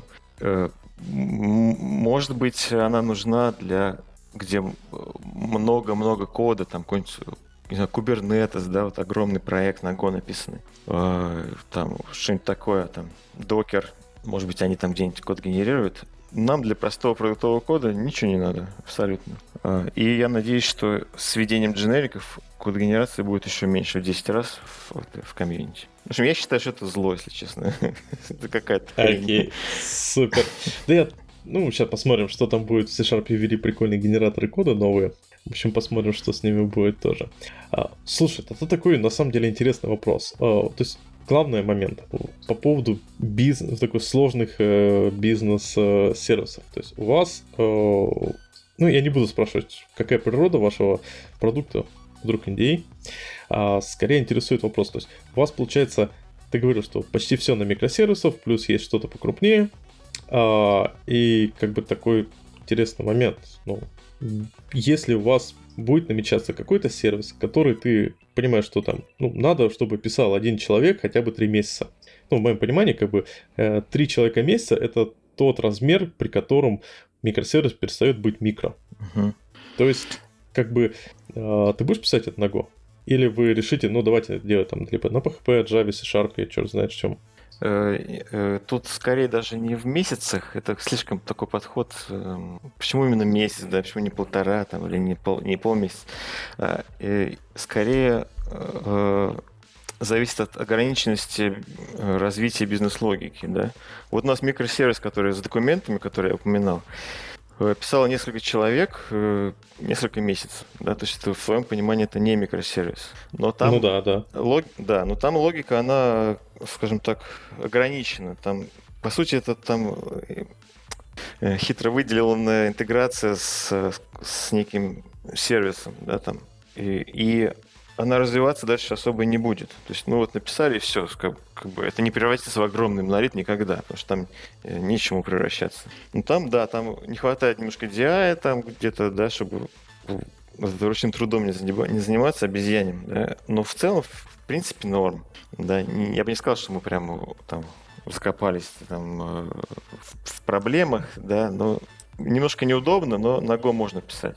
Вот а, но... ты, ты описал вот этот э, сервис с документами, и у меня вот практика показала, что почти все вот эти сервисы, которые, в которых я участвовал именно вот при, в контексте сервисной архитектуры, ну, давай, ладно, микросервисной архитектуры, обычно это сервис, который, ну, у него ограниченная бизнес-логика. Обычно он пилится э, там 3-4-5 месяцев командой там, из N человек. После этого забрасывается, ну, в смысле, переводит на чисто саппорт. Иногда в него добавляют какие-то функциональности. Но количество кода, который эта команда генерирует за такое количество месяцев, такое, что э, ну, там прям очень полезные разные языковые конструкции. Крайне полезная, допустим, точнее, экстремально полезна иммутабельность просто чтобы избежать э, множества проблем э, при э, поддержке и так далее. То есть вот, мне как раз интересно стало с точки зрения Go. Вот у вас этот большой сервис. Как вы не наступали друг другу на пятки? Ну, нет, ну, конечно, хотелось бы больше фич в языке, да, но без них тоже можно. Это не, ну, это не то, чтобы э, как это объяснить-то, господи? Опять же, вот как я говорю, больше всего проблем было в том, что кто-то неправильно понял там задачу, да, потому что там э, она довольно ну, бывает заковыристые там э, кейсы. Э, потом что-то в тестировании всплыло, что там, а здесь надо было вообще что-то по-другому делать, да, там пришлось переделать. Э, или там мы заблочены чем кем-то там. То есть э, именно вот программистских проблем э, было как-то мало на самом деле. То есть ну да, где-то не очень читабельна эта бизнес-логика, но и, все, собственно говоря. Это самая главная проблема. У нас не было... Эм... Хотелось бы, конечно, да, чтобы он был более, более какой-то компактный, более фичастый, этот язык, но для такого размера сервиса, в принципе, терпимо. То есть не скажешь идеально, но терпимо. Вот так вот. Ага. На самом деле очень классная мысль. Прям меня, меня прям даже так заставляет задуматься, потому что а ведь действительно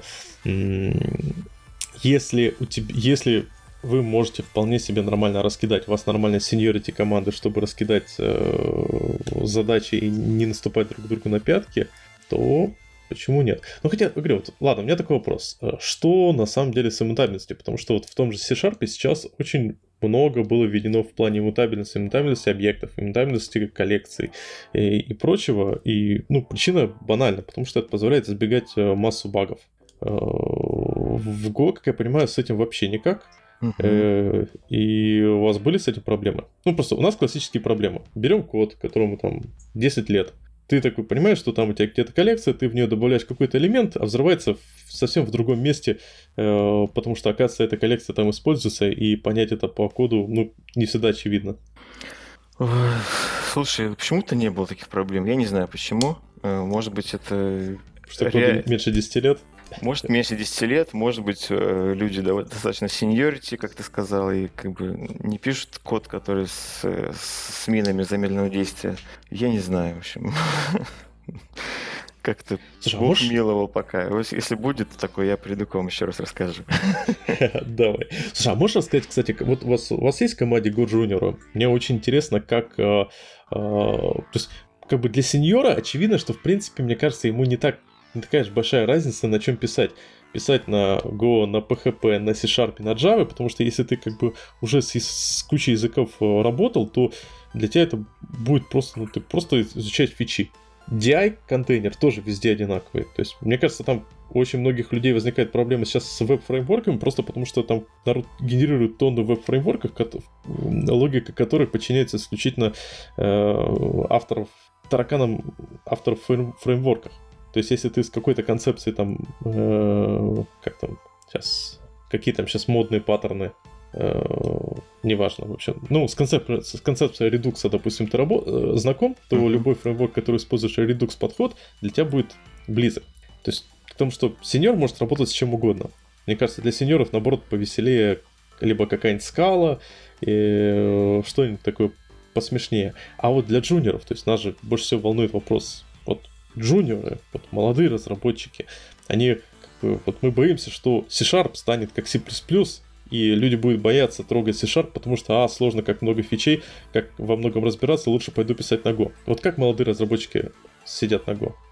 Э, ну, в моей команде сейчас э, нет таких, кто с нуля пришел на Go, да, то есть это, как я сказал, это была PHP-команда, где мы много лет э, работали вместе, сплачивались и, ну, и кодово, и, и духовно, скажем так, да, у нас особо не было проблем с переходом на Go, вообще никаких.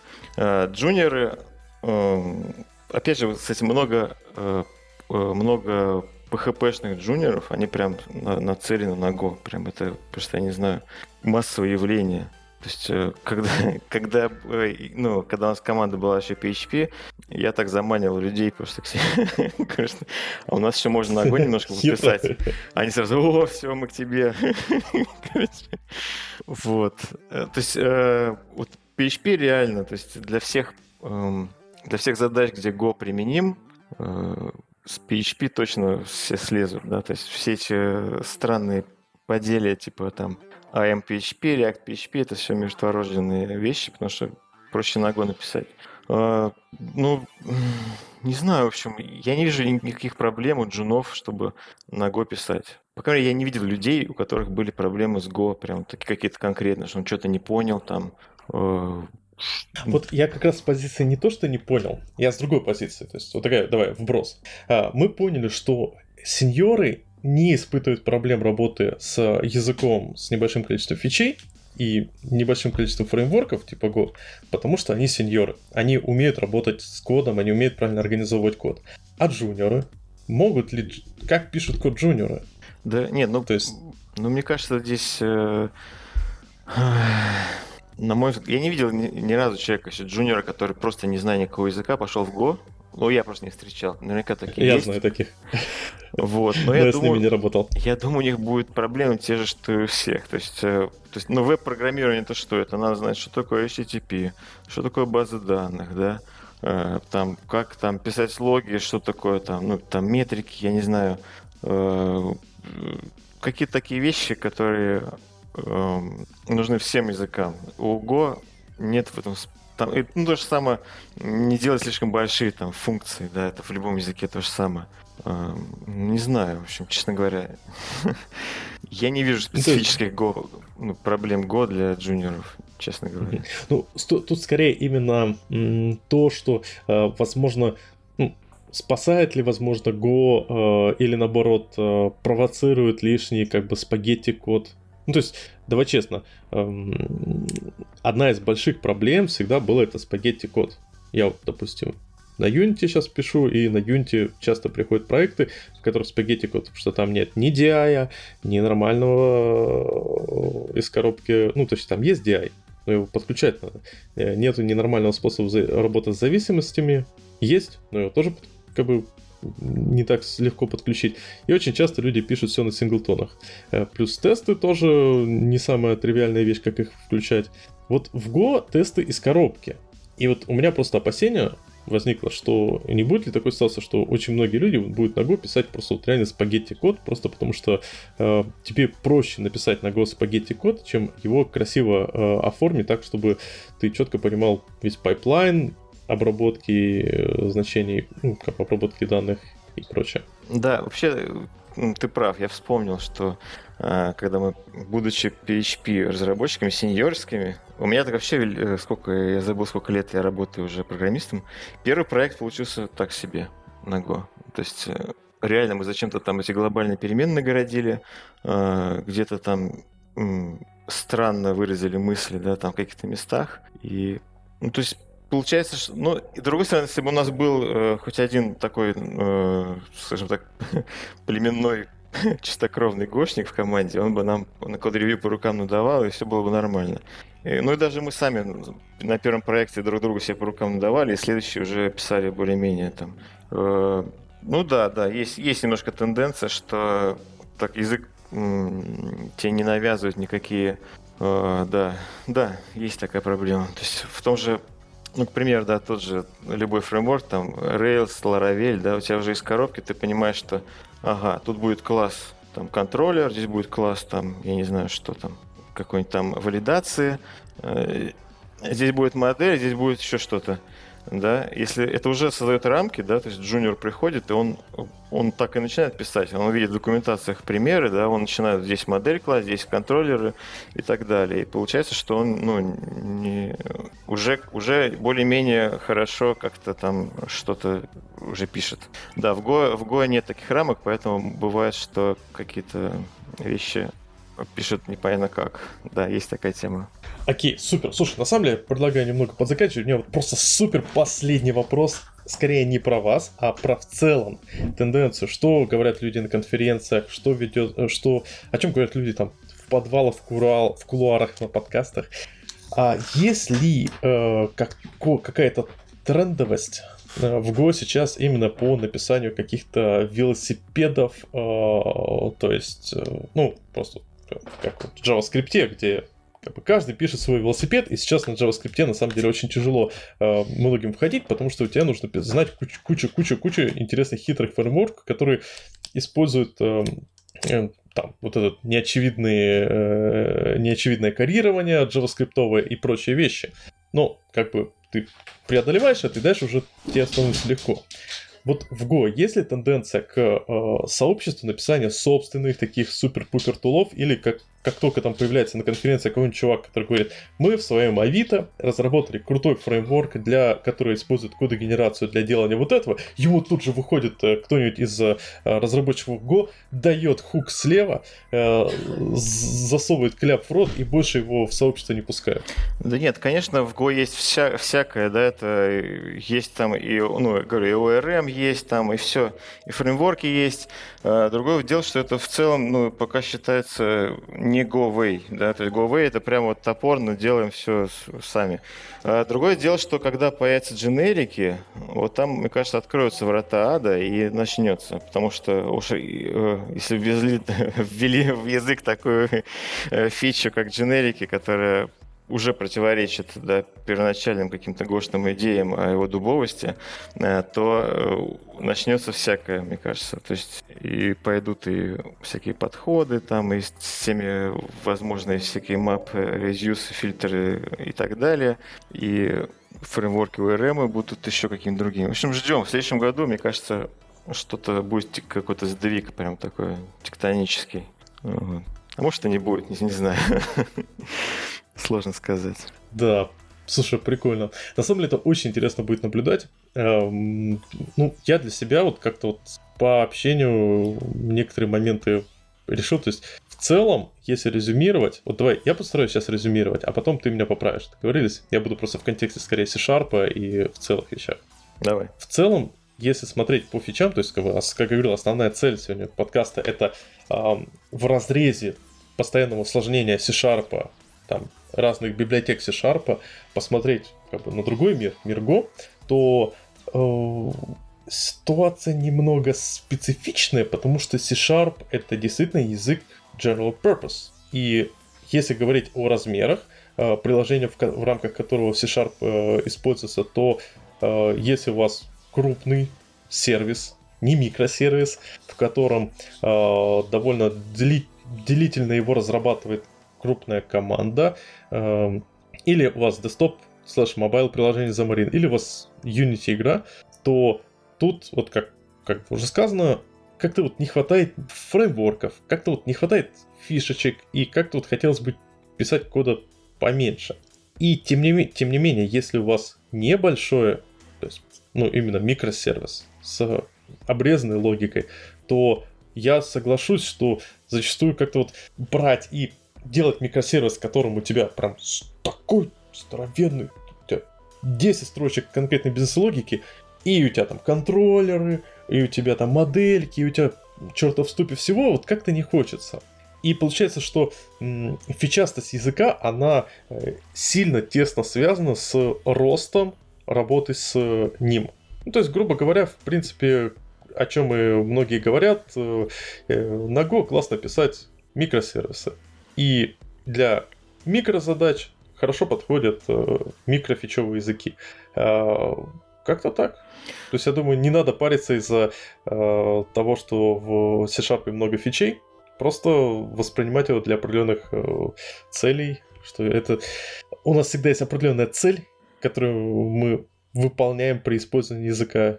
И C-Sharp нам дает просто определенные инструменты. Да, да, все так. То есть на Go пишут, э, ну, не только микросервисы, еще э, line утилиты и сетевые всякие штуки там, ну, прокси можно на Go написать, да, то есть там больше взаимодействия с, с там, не знаю, с сетью, да, чем какая-то какая-то логика там была. Да, да, все верно. C-Sharp больше фич для больших развесистых бизнес-логик, и это логично и правильно. Вот так вот. Да, супер.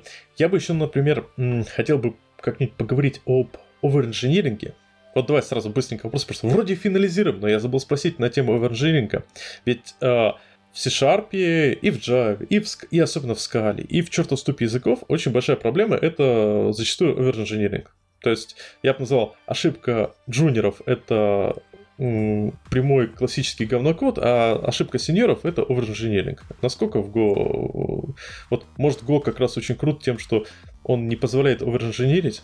Э, ну, Go, конечно, позволяет оверинжинирить, но э, все его best practices пишут, что э, пишите код там попроще, более явно, там не надо там мудрить, поменьше магии, вот это все. Это прямо вот э, вшивается во всех книгах, там, статьях и так далее.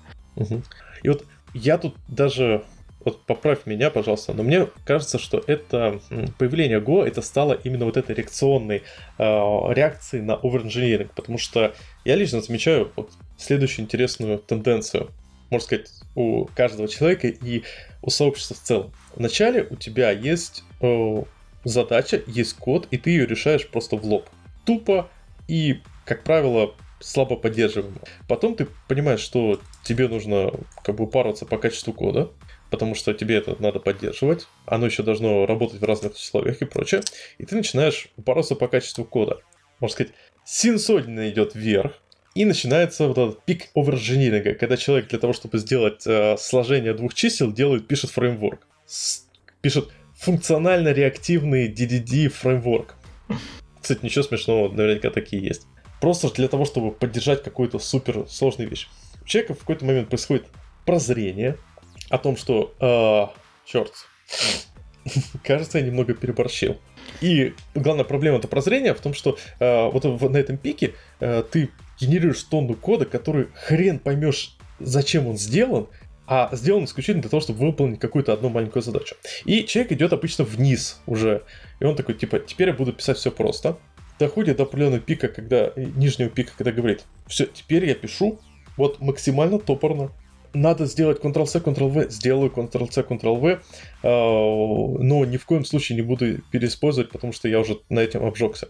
Ну и потом, знаешь, это классическое затухающее, э, график затухающее колебания, когда сообщество и сообщество в общем или человек в частности приходит к какому-то золотой середине, когда и не оверинжинирует, и не упарывается полностью вниз. Вот мне кажется, сейчас э, в целом Go является вот такой э, вот этой вторым нижним пиком. То есть первый нижний пик это был, когда человек только начинал разрабатывать, когда были вот только первые э, в мировом программировании практики разработки интерпрайзных систем, когда, значит, вот спагетти код, во все поля, никто не парился, потом пошла вот это, а теперь давайте сделаем все на ООП, ой, давайте на ФП, ой, а давайте вообще э, на реактивности сделаем. Это многих задолбало, и сейчас пошли на нижнюю планку. То есть мне кажется, что следующим шагом будет потихоньку вот это затухание и приведение к единому такому, единой линии, когда есть сформированные best practices, э, есть э, понимание, как не инженерить, и людям уже на уровне, главный момент, что людям на уровне джуниоров уже будет доноситься э, концепция не только clean код, дистилляция бизнес-логики, э, изоляция кода ради тестирования, но и и при этом не забудь, что, не надо, что у тебя бизнес-логика должно быть куда меньше, чем куда больше, чем непосредственно кода, который обслуживает эту бизнес-логику. А, ну, явно, да, когда Go создавался, а, явно создался людьми, которые задолбались, видимо, может быть, с C++ или, или еще с чем-то. Очень похоже. да. Я, к сожалению, не помню, я перемешалась в голове как кто-то про Rust и про Go. Ну, да, но явно, то, то есть это Э, как главная фишка языка, что мы поддерживаем его такую простоту. И, но, как ты сказал, простота простотой, а там дженерики-то нужны, да? И вот комьюнити продавило дженерики. То есть э, то, что, э, в принципе, мне кажется, даже в каком-то смысле оптимальный подход. То есть, с одной стороны, есть явное движение к простоте, заложенное прямо вот в самой философии языка, но, с другой стороны, то, что прям вообще нужно, комьюнити все равно продавит, хоть ты что. И, и останется более-менее простым по любасу. Ну, как-то а так. Вот, а вот ты не думал, что вот во всей этой цепочке, про которую я писал, я забыл сказать людей. Ведь, вот важный момент, люди. Люди бывают разных возрастов. Есть люди, которые уже там, вот сколько ты, ты уже, наверное, 20 лет программируешь. Ну, почти, да. Да, вот я больше 10 лет программирую, уже много всего повидали, но люди-то разные. И в комьюнити, скорее всего, самыми активными людьми являются люди, которые сейчас на пике оверинжиниринга сверху, которые сейчас горят оверинжинирингом, горят вот этой концепцией того, что мы будем писать какие-то функциональное программирование, Go на монадах, реактивное программирование, Go на RX Extensions, что-то там еще, что-то еще, потому что я вижу, как это позволяет сделать Да я даже не вижу, я просто мне интересно, это прикольно. И поэтому вот давай, по, давай посмотрим. Сейчас я попробую такое завангануть и посмотрим, что будет через э, 2-3 года. Мне кажется, вот то, что ты говоришь, пр- прорвет блокаду и будет очень интересная война между госсообществом, которое будет проталкивать, пинговать свои идеи, которые будут поддерживаться алдовыми тем лидами, и э, хипстерами, которые будут проталкивать свои тулы, свои э, супер-пупер э, э, инструменты, свои какие-то э, крутые, как бы, новые библиотечки. Опять же, это будет, скорее всего, какой-нибудь свой там, э, свой DI-фреймворк хитрый, э, свое что-то еще. И начнется как бы война, э, в которой одни люди э, на одних конференциях не будут пускать фреймворкщиков, не будут пускать людей, которые будут рассказывать про, какие фрейм, про какие-то фреймворки, а будут скорее говорить про какие-то вещи. А другие конференции, скорее всего, начнутся с небольших метапов, а потом будут разрастаться до больших конференций, которые будут уже драйвиться вот этими людьми, у которых горят глаза и задницы. Вот давай, давай, не, не, лучше так. Война между тех людей, у которых горят глаза, и война и тех, у кого горят задницы. Да, нет, если э, Война, понятно, будет. Уже война-то на дженериках, да, много копий сломано. И взять другие языки то же самое же все. Вот взять PHP, э, он там четвертой версии там вроде было какой-то оператор new, да, чтобы какой-то ООП делать, но это было скорее даже не в тренде. Потом появился все больше и больше фичек ООП, а потом прорвало, и прямо, если, как бы, хотя многие говорят, зачем это надо? Мы вот получили из формы данные, мы загонокодили куда-то прямо в базу, и все, еще к нам пристали с каким-то ерундой, да? А, но потом это прям, ну, все больше и больше входи, входило в моду, больше и больше языков там, ой, фич э, добавлялось в язык, и сейчас уже э, не сравнить, да, то, что было там PHP 4 и PHP 8 это два абсолютно разных языка, прям просто как небо и земля. Может быть, из года такое случится, но э, есть шанс, что и не случится, потому что все-таки э, э, у того же PHP не было такой функции, что мы только вот это процедурный говнокод пишем и все. А у Go есть такая фишка, что мы, мы, мы простой язык э, с малым там ключевых слов, и все, и идите все лесом. Не знаю, это, в общем, вопросы будущего. Посмотрим. А, кстати, я могу рассказать, как сделано в Unity сейчас. Потому что с Unity очень похожая ситуация. Unity, ну, знаешь же Unity движок? Да, да. Да, так вот, в Unity э, на самом деле э, идет интересный дуализм э, того, что говорит сама Unity Technologies относительно того, как писать, и э, того, как о чем говорят люди на конференциях с реальных проектов. То есть, как происходит в Unity сейчас? Unity Technologies выкатывает open source проект, говорит, мы тут сделали open source проект с нашими, типа, best practices, как мы рекомендуем писать код. Полный набор говнокода. Я, честно, я, я, я даже вот свой личный проект начал в этом стиле писать. Через три месяца я его просто забросил и переписал на best practices от сообщества, который включает адский геморный Zenject DI Framework, которым который в дофига раз сложнее э, стандартного C-Sharp, и который прям вот-вот-вот прям заспрингован. А, адские сложные RX, которые прочего, но в целом, типа, через три месяца разработки игры вот, в одно лицо э, straightforward подход, когда мы вот пишем свой процедурный говнокод, оказался э, хрен хрен знает как поддержив, поддерживаемым для меня лично, нежели чем э, подход, при котором я использую сложные вот эти сложные фреймворки, сложные RX и прочее. И при этом дуализм это остается. Выходит Unity на своей конференции и говорит, ребята, вот мы вам сейчас расскажем, как использовать там scriptable objects, как использовать вот, простые вот как бы подходы, чтобы быстренько наговнять приложение. Вот так, раз-раз, и у нас игрушка, где э, хрюшка бегает и бьет э, там, грибы. Замечательно. DevGam, это игровая конференция независимая, российская, выходит чуваки и говорят, вот у вас откройте телефон, у вас там стоит Raid Shadow Legends, ищите меня в рейде. На самом деле, реально, у них классные э, доклады есть у авторов рейда. И они рассказывают, как они решали проблемы роста э, взаимодействия между дизайнерами и программистами, и к чему они пришли, используя сложный навороченный фреймворк и сложные навороченные функции языка. И этот дуализм, он во всем. То есть человек приходит в Unity, он смотрит в Unity конференцию и говорит, «О, как тут просто сделать. Начинает, заходит на независимую конференцию, такой, ни хрена себе, как сложно. И у него просто вот этот разрыв огроменный, и он наблюдается в э, проектах. Потому что ты когда в компании приходишь, очень много компаний юнитишных, которые разрабатывают мобильные игры, они говорят, слушайте, у нас есть проблема с качеством кода, потому что э, мы изначально как бы начали писать по best practices Unity, мы начали изначально писать в том стиле, в котором как бы язык, ну, типа технология продвигает себя, и мы дико уперлись в стопоры. В Unity, к сожалению, нельзя взять и как бы просто микросервисная архитектура организовать внутри одного как бы, игры, игры это как-то так не сработает. И типа, вот мы как-то поролись в эту проблему и э, понимаем, что нам теперь нужны э, суровые архитекторы, которые э, в наш проект, который нам приносит уже год деньги, а мы хотим, чтобы он приносил нам еще 5 лет денег, э, привел его в состояние адекватное, чтобы могли перформить, перформить, перформить. И вот, соответственно, берутся люди, которые уже с большим опытом работы каких-то таких больших проектов. Вот тут, тут вот такая война есть. И мне вот интересно, будет ли в Go похоже. Ну, поживем, увидим. Да. Ладно, давай это заканчивать. Спасибо огромное, что пришел к нам. Спасибо, что Извини, позвали. что я тебя так задержал. Я, помнишь, обещал, что полтора часика и все? Я соврал. Но ну, слушай, надеюсь, ты к нам еще раз и не раз заскочишь. Приходи, как бы, если будет хочется поговорить о чем-то интересном. Мы говорим часто о не только дотнетных вещах. То есть, э, можешь посмотреть там... В общем, э, если о чем-то темлицком, Угу. Пожалуйста, присоединяйся. Перетрем. Да, мне было Всем... интересно пообщаться. Так что да, почему нет. Всем спасибо. Всем пока. Пока. Так как? Напомню, твой подкаст называется...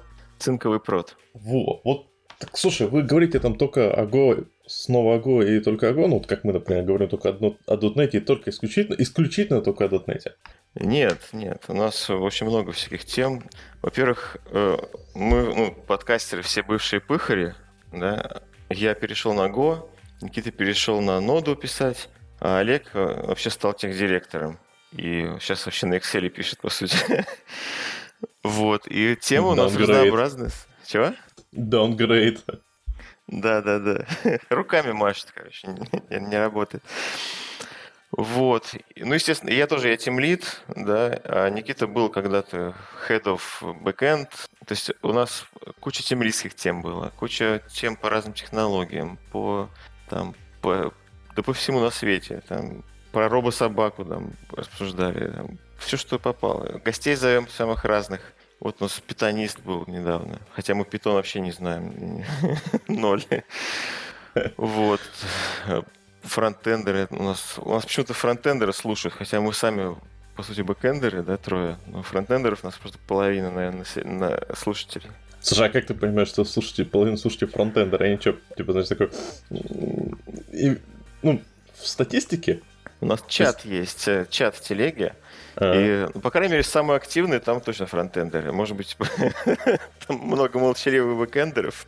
А вот Не это знаю. реально бэкенд. Вот мы недавно обсуждали а, в .NET.ru сообществе такую проблему, что, типа, как бы там люди, бэкендеры сидят и вот пишут код.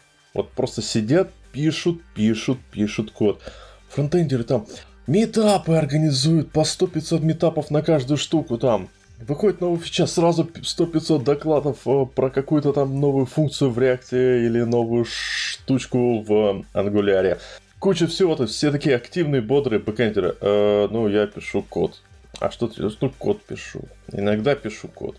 И типа, вот чувак э, жаловался, что реально очень плохо, что как-то бэкэндеры какие-то такие инертные, спокойные, медленные. Вот может у тебя просто вот там парочка, у вас всего парочка фронтендеров слушает, и, все, и они обязательно активны. Да, да, я тоже удивлялся. Но вот язык PHP, да, сколько бы над ним не смеялись, но он занимает огромную долю рынка, да, там чуть не половина сайтов на PHP крутится в, в вебе. При этом, ну, сейчас появилась конференция PHP Rush, а до этого много лет вообще не было ни одной конференции в России. Как это все объяснить, я не знаю. А в фронтенде действительно Э, ну, там просто фреймворки выходят каждый день, наверное, может, поэтому. Поэтому на конфах всегда есть что рассказать. Да, не, да слушай, вот эта тема, что фреймворки во фронтенде выходят каждый день, как бы с одной стороны, как бы да, с другой стороны, уже, уже сколько, уже года три или четыре топ фреймворков застолбился, то есть React, Angular и где-то там Vue болтается на позициях, я бы сказал, Rust. То есть да, да, все да, его да. любят, но его никто не использует.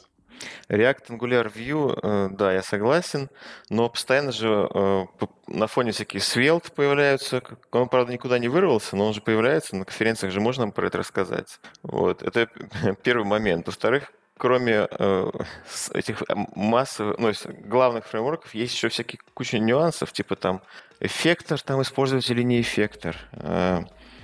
Как это называется-то еще тема-то? RxJS, там не RxJS в чем хранится состояние, там всякие редакс был в моде, сейчас считается, что редакс это вообще отстой. Ну и так далее. Там, там же целый мир, все, все время бурлит что-то. Даже помимо основных фреймворков, там куча всего происходит постоянно. Я не знаю почему.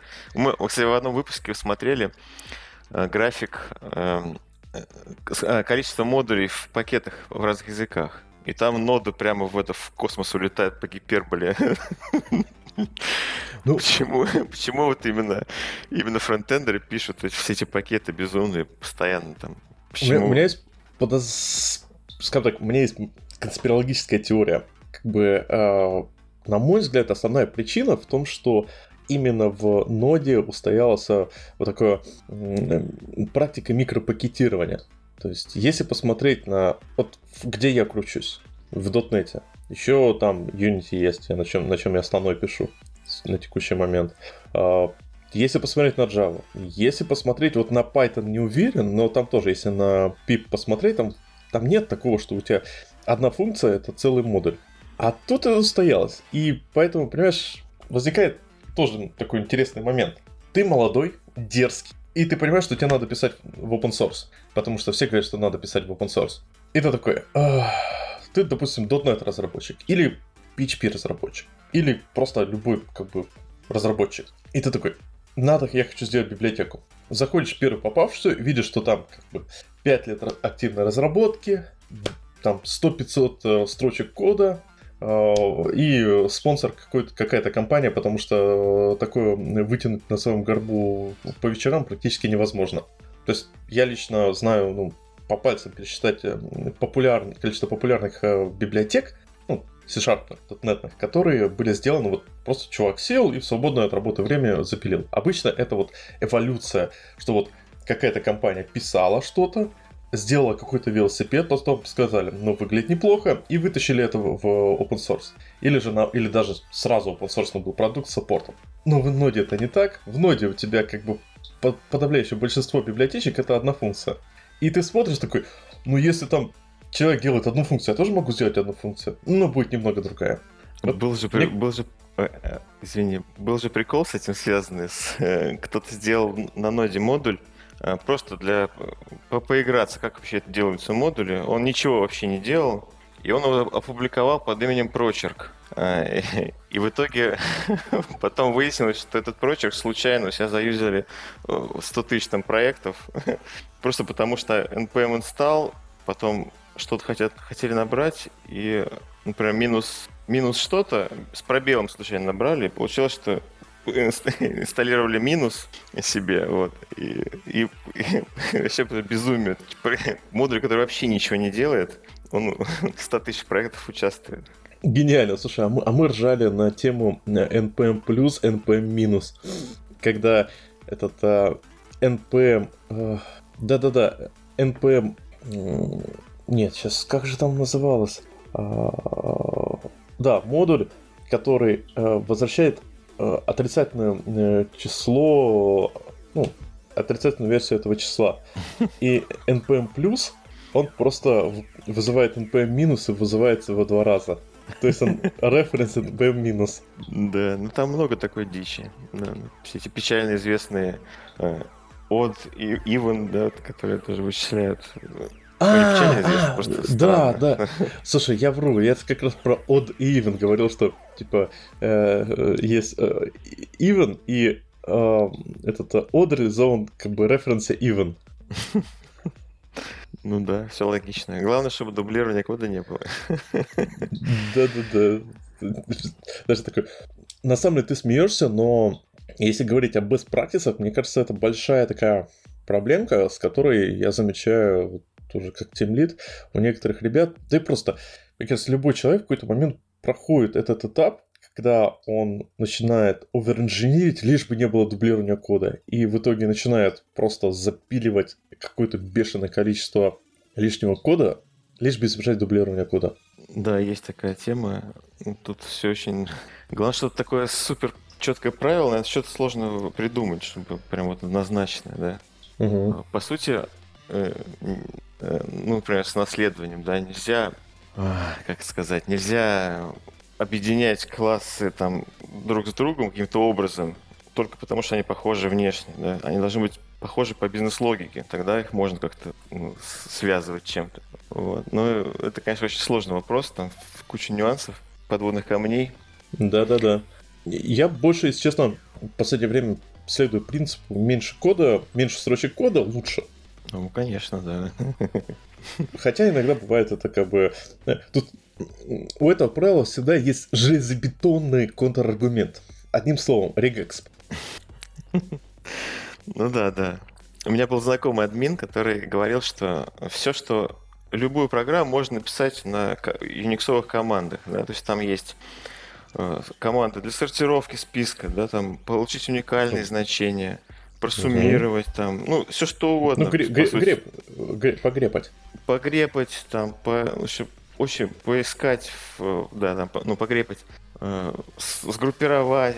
Там куча, огромная куча команд уже написаны, стандартные, и из них можно через pipe, done, э, по сути, любую обработку данных сделать. Вот. Ну, я ему говорю, ну ты написать ты это сможешь, а потом поддерживать ты точно. Я себе представил эту огромную команду там на, на там, в баше, да, на там на 100 там, или на 200 строк через пайпы, вот это все. Это же кошмар. Слушай, у меня классная есть история. У меня коллега э, из .NET переквалифицировалась в DevOps. И она реально два года пыталась среди девопсов воткнуть концепции клин-кода, а это при этом как бы девопсы у нас именно э, не просто там сидят э, там, не знаю, линксовые тачки э, запускают и э, Active Directory настраивают. Нет, они прям полноценные DevOps, CI-CD, шпилят и прочее, сложные, как бы, такой хитро выщ... хитро CI-CD. И у нее вообще не получается. То есть она приходит, говорит, DevOps, ну ты на питоне пишешь эти скрипты, тебе потом, ты это заливаешь их, потом, тебе потом это поддерживать. Ну, не, ну делай хотя бы, там, не знаю, разделение по строчкам. А зачем? Ну, просто она, а, а, она просто охреневала от того, что говорит, а зачем, все, все нормально. Ну да, я потом перепишу это, выброшу и напишу с нуля. Да, да, у девопсов точно такие же проблемы. Мне недавно тоже знакомый админ жаловался, что э, там у них э, Ansible плейбуки, они были в каком-то чудовищном виде, начали переписывать на новый, с нуля все нафиг. Но так как времени не было, половину переписали, половину осталось старых, Сейчас хотят еще раз это сделать. Чувствую, будет три у них варианта этих плейбуков. Ну, что все как в программировании, собственно говоря. Те же самые проблемы. То есть ты понимаешь, что на самом деле очень скоро на DevOps конференциях попрет тема клин-кода.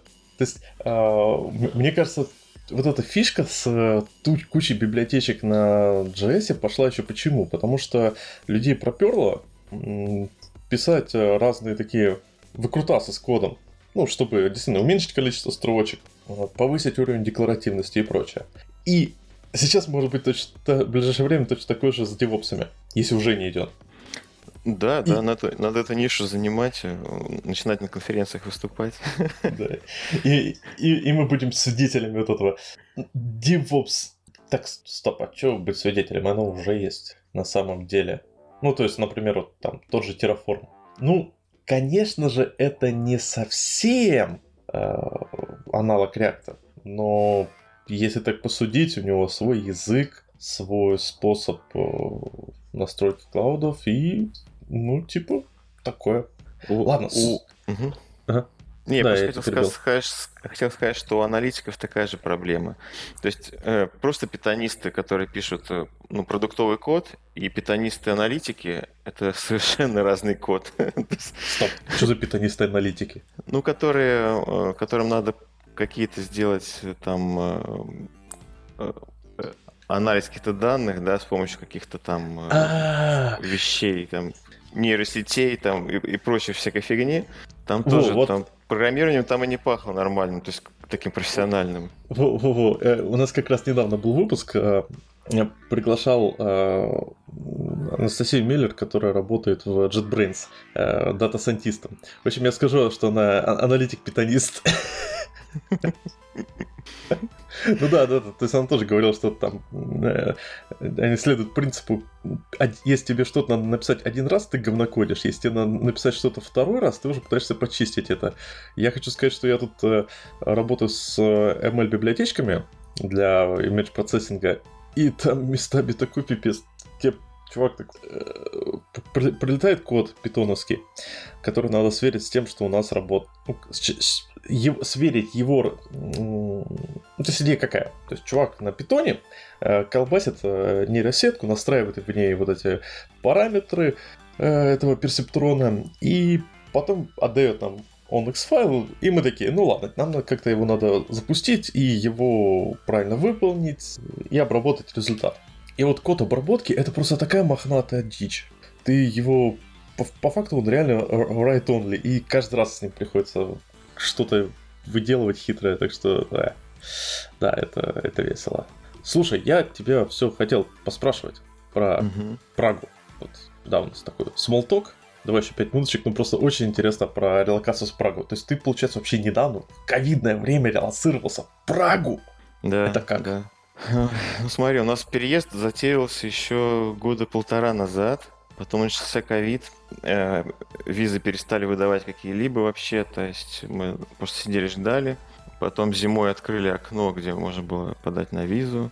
Э, получили наконец-то визу, собрались ехать, опять закрыли, значит, Россию вот летом этим. И мы поняли, что ждать уже надоело, поехали через Сербию. Поехали в Сербию. В Сербии две недели потусовались, потом в Чехию. В общем, еле просочились, по сути, в Прагу. И, вот. А, ну, что рассказать про переезд? Э, очень нервно это, конечно. Очень нервно. Очень много стресса. Ну, во-первых, из-за ковида много стресса, да, то есть ты билет покупаешь, а потом говорят, а все, ты уже все никуда не летишь, потому что ковид. Вот это все, да. А и... чипировать себе успел? Я спутником ну, прочипировался, но в Европе это не канает, поэтому чувствую, придется еще ширнуться Pfizer. Вот. Говорят, в Польше э, можно... Слушай, я не верю, что Pfizer, э, но ширнуться без э, паспортов, то есть ты просто приходишь и тебя, э, тебя в другое плечо чипируют для баланса, чтобы... Да, так нет, здесь то же самое. Здесь есть на главном вокзале можно однокомпонентную Джонсон Джонсон вколоть, и все, собственно, ты уже полноправный член общества европейского. Ну, вообще замечательно. Так что да, это небольшая проблема. Э, проблема, кстати, вот если будешь релацироваться куда-нибудь, учи язык. Тебе будут говорить, что да, английского хватит на первое время. Вот bullshit. Хорошо, что мы хоть какой-то основы чешского языка выучили. То есть там твоя моя понимай, да, там на, на начальном уровне. Это настолько облегчает процесс, потому что вот, э, ну, чтобы далеко не ходить за примером, Икея привезла нам товары, ну, там, всякие там матрасы и прочее, а одну штуку не привезла. Мы потом это выяснили, и все. звонишь в Икею, а там по-английски никто вообще не говорит. По-русски, ник... по-русски никто вообще не говорит. И начинаешь там э, пытаться на, на, на, на начальном чешском что-то объяснить. Вот. То же самое а, а насколько тут... чешский... Насколько чешский похож на русский? Ну, хотя я... Он... Я, Нет, он... Я, он... я, я, я бы сказал, что я мало чешского слышал, но это будет неправда, если вы понимаете, о чем я. Нет, чешский, он, в принципе, чем-то похож на русский. Например, там, хотел бы, по-чешски будет хотел бы их, да, ну, как бы понятно, можно понять. Простые слова, там, рука, э, там, э, вот это все они очень похожи. Рука так и будет рука. Лоб угу. будет, э, будет чело, по-моему. Ну, то есть можно понять. А пальцы будут просты. Да? Ну, то есть такой, Мгм. как, как будто старославянский какой-то немножко. А старославянский, он же как раз э, был, по факту, это был болгарский язык, потому что, э, и- я только хотел сказать, Ильф и Петров, Ки- Кирилл и Мефодий, они из-за, из-за- не выезжали дальше Греции, и они просто взяли болгарский язык, э, и его как бы на основе его сформировали, э, собственно, свой цер- церковный э, язык, и он как бы уже, уже как бы в м, длительное время на Руси было два языка. Это церковнославянский, который, по сути дела, таким являлся диалектом болгарским, э, болгарского языка, и э, светский, светский славянский. А это уже такой типа новгородский, э, московский, киевский, вот такой набор диалектов. И по факту, вот когда говорят про Пушкина, что Пушкин создал русский язык, на самом деле основная фишка была в том, что э, до Пушкина эм, писатели обычно все использовали либо кто-то писал исключительно на как бы не церковнославянском, на светском славянском, э, либо, э, что было более популярным, используя какой-то сабсет языков, то есть на основном, ну, на светском э, славянском разговаривали и что-то брали из церковнославянского. И вот э, этот сабсет у разных писателей, у разных, можно сказать, вдохновителей, как, как, сейчас, как сейчас это называется, когда человек в Инстаграме трусы снимает? Кто инфлюенсеры. Да, инфлюенсеров. э, э, да, инфлюенсеров. И вот Пушкин, он был одним из сильнейших инфлюенсеров того времени, именно с, э, потому что он в своем искусстве смог очень хорошо распространить свой подход к вот этому миксу языков именно светского и церковнославянского, который потом уже в литературе и, соответственно, в речи э, ну, высшего сословия, а потом уже всех закрепился как основной язык. Ну, я таких тонкостей не знаю, но что я могу сказать про, про чешский и русский? что Слушайте видно- радио Арзамас, будете выпендриваться на подкастах. Да-да. Э, К тому я хочу сказать, что видно, что корни общие, конечно, у языков. э, И простые слова, ну, те же самые абсолютно. Э, Не может, немножко произносятся чуть-чуть по-другому, да.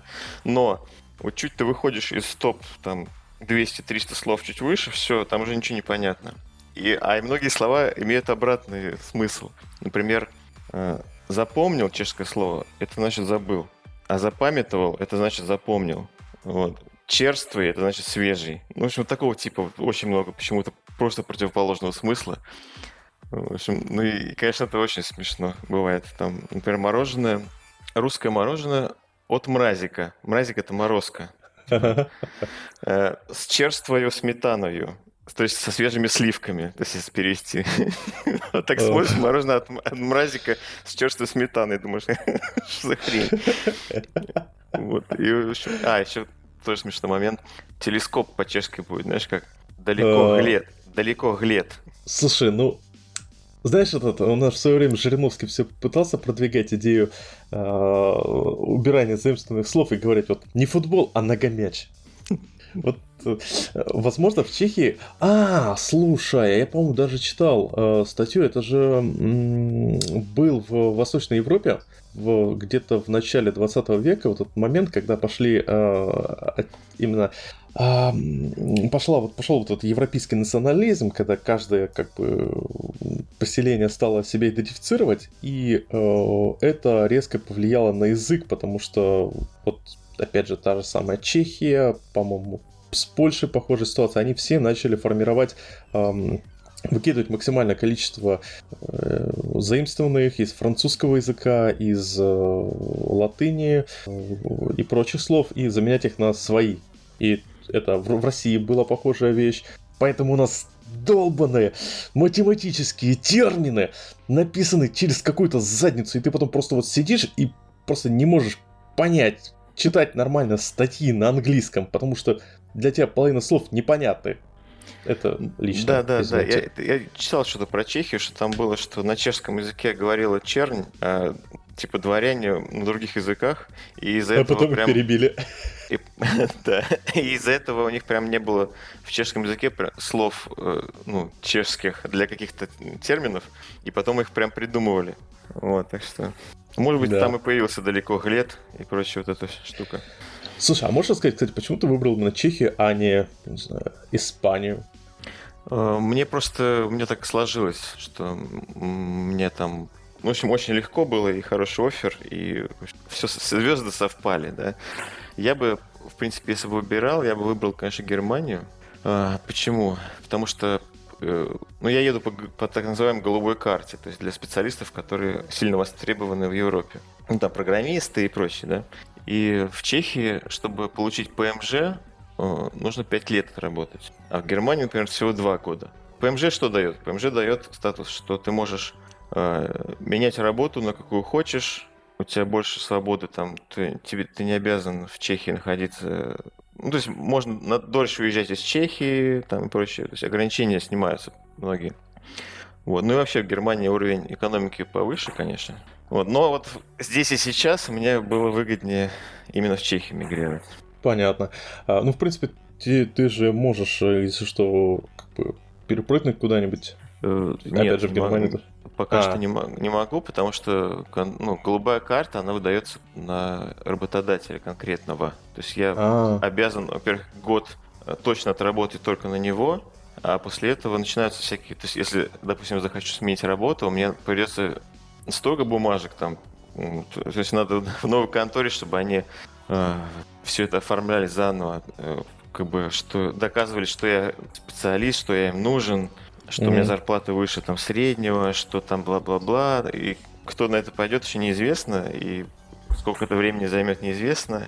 А там оно ограничено сколько, сколько там месяцев. В общем, это все непросто. То есть поменять работу по, по будучи там по рабочей визе или по голубой карте, это очень сложно. Угу. А вот такой еще вопрос. А у тебя дети, наверное, где-то, ну, лет, наверное, 10, правильно я понимаю? У меня разных возрастов. У меня 3, 5 и 13. Ну вот я почти попал. Медианная. Ну, средний. А, слушай, а как вот вы вопрос э, адаптации детей решили? Сразу говорят, мне просто мой личный вопрос. Слушай, э, ну, старший сын у меня аутист, там очень все особенная сфера, я не готов сейчас это обсуждать. Вот. А дети детсадовского возраста, они говорят очень легко, адаптируются. То есть mm-hmm. кто с детского сада там пришел, в, в, переехал в другую страну, тот потом без акцента говорит, и его не отличают уже от чехов даже, ну и от других языков. И уже, уже сейчас, на самом деле в Чехии очень много русских, просто каждый двадцатый он говорит по-русски. Или, может, каждый десятый даже. Это или украинец в основном, mm-hmm. или русский. Поэтому вот идешь на детскую площадку где-нибудь э, ближе к центру Праги, там обязательно хоть один русский есть, понимаешь? Ну, то есть прям такого, чтобы совсем была изоляция, да, все-таки мы не в Китай приехали, а где-то вот такой. И, ну, кроме того, дети же, они проще общаются, они там, привет, давай играть, давай, ну, типа там ну да. Ну да, не понимает, конечно, но... Ну потом скоммуницирует. Да, еще, а еще момент, что тут в, в Праге огромная программа по адаптации иностранцев, и э, во многих школах, детсадах есть прям э, учитель чешского специально для иностранцев. Ага. Поэтому... Ну это классно, это прям очень здорово. В общем, ладно, подумаем насчет Чехии. Ну, я просто тоже думаю. То тут, тут у нас тут эх, разные веселости политические, и думаешь о том, что...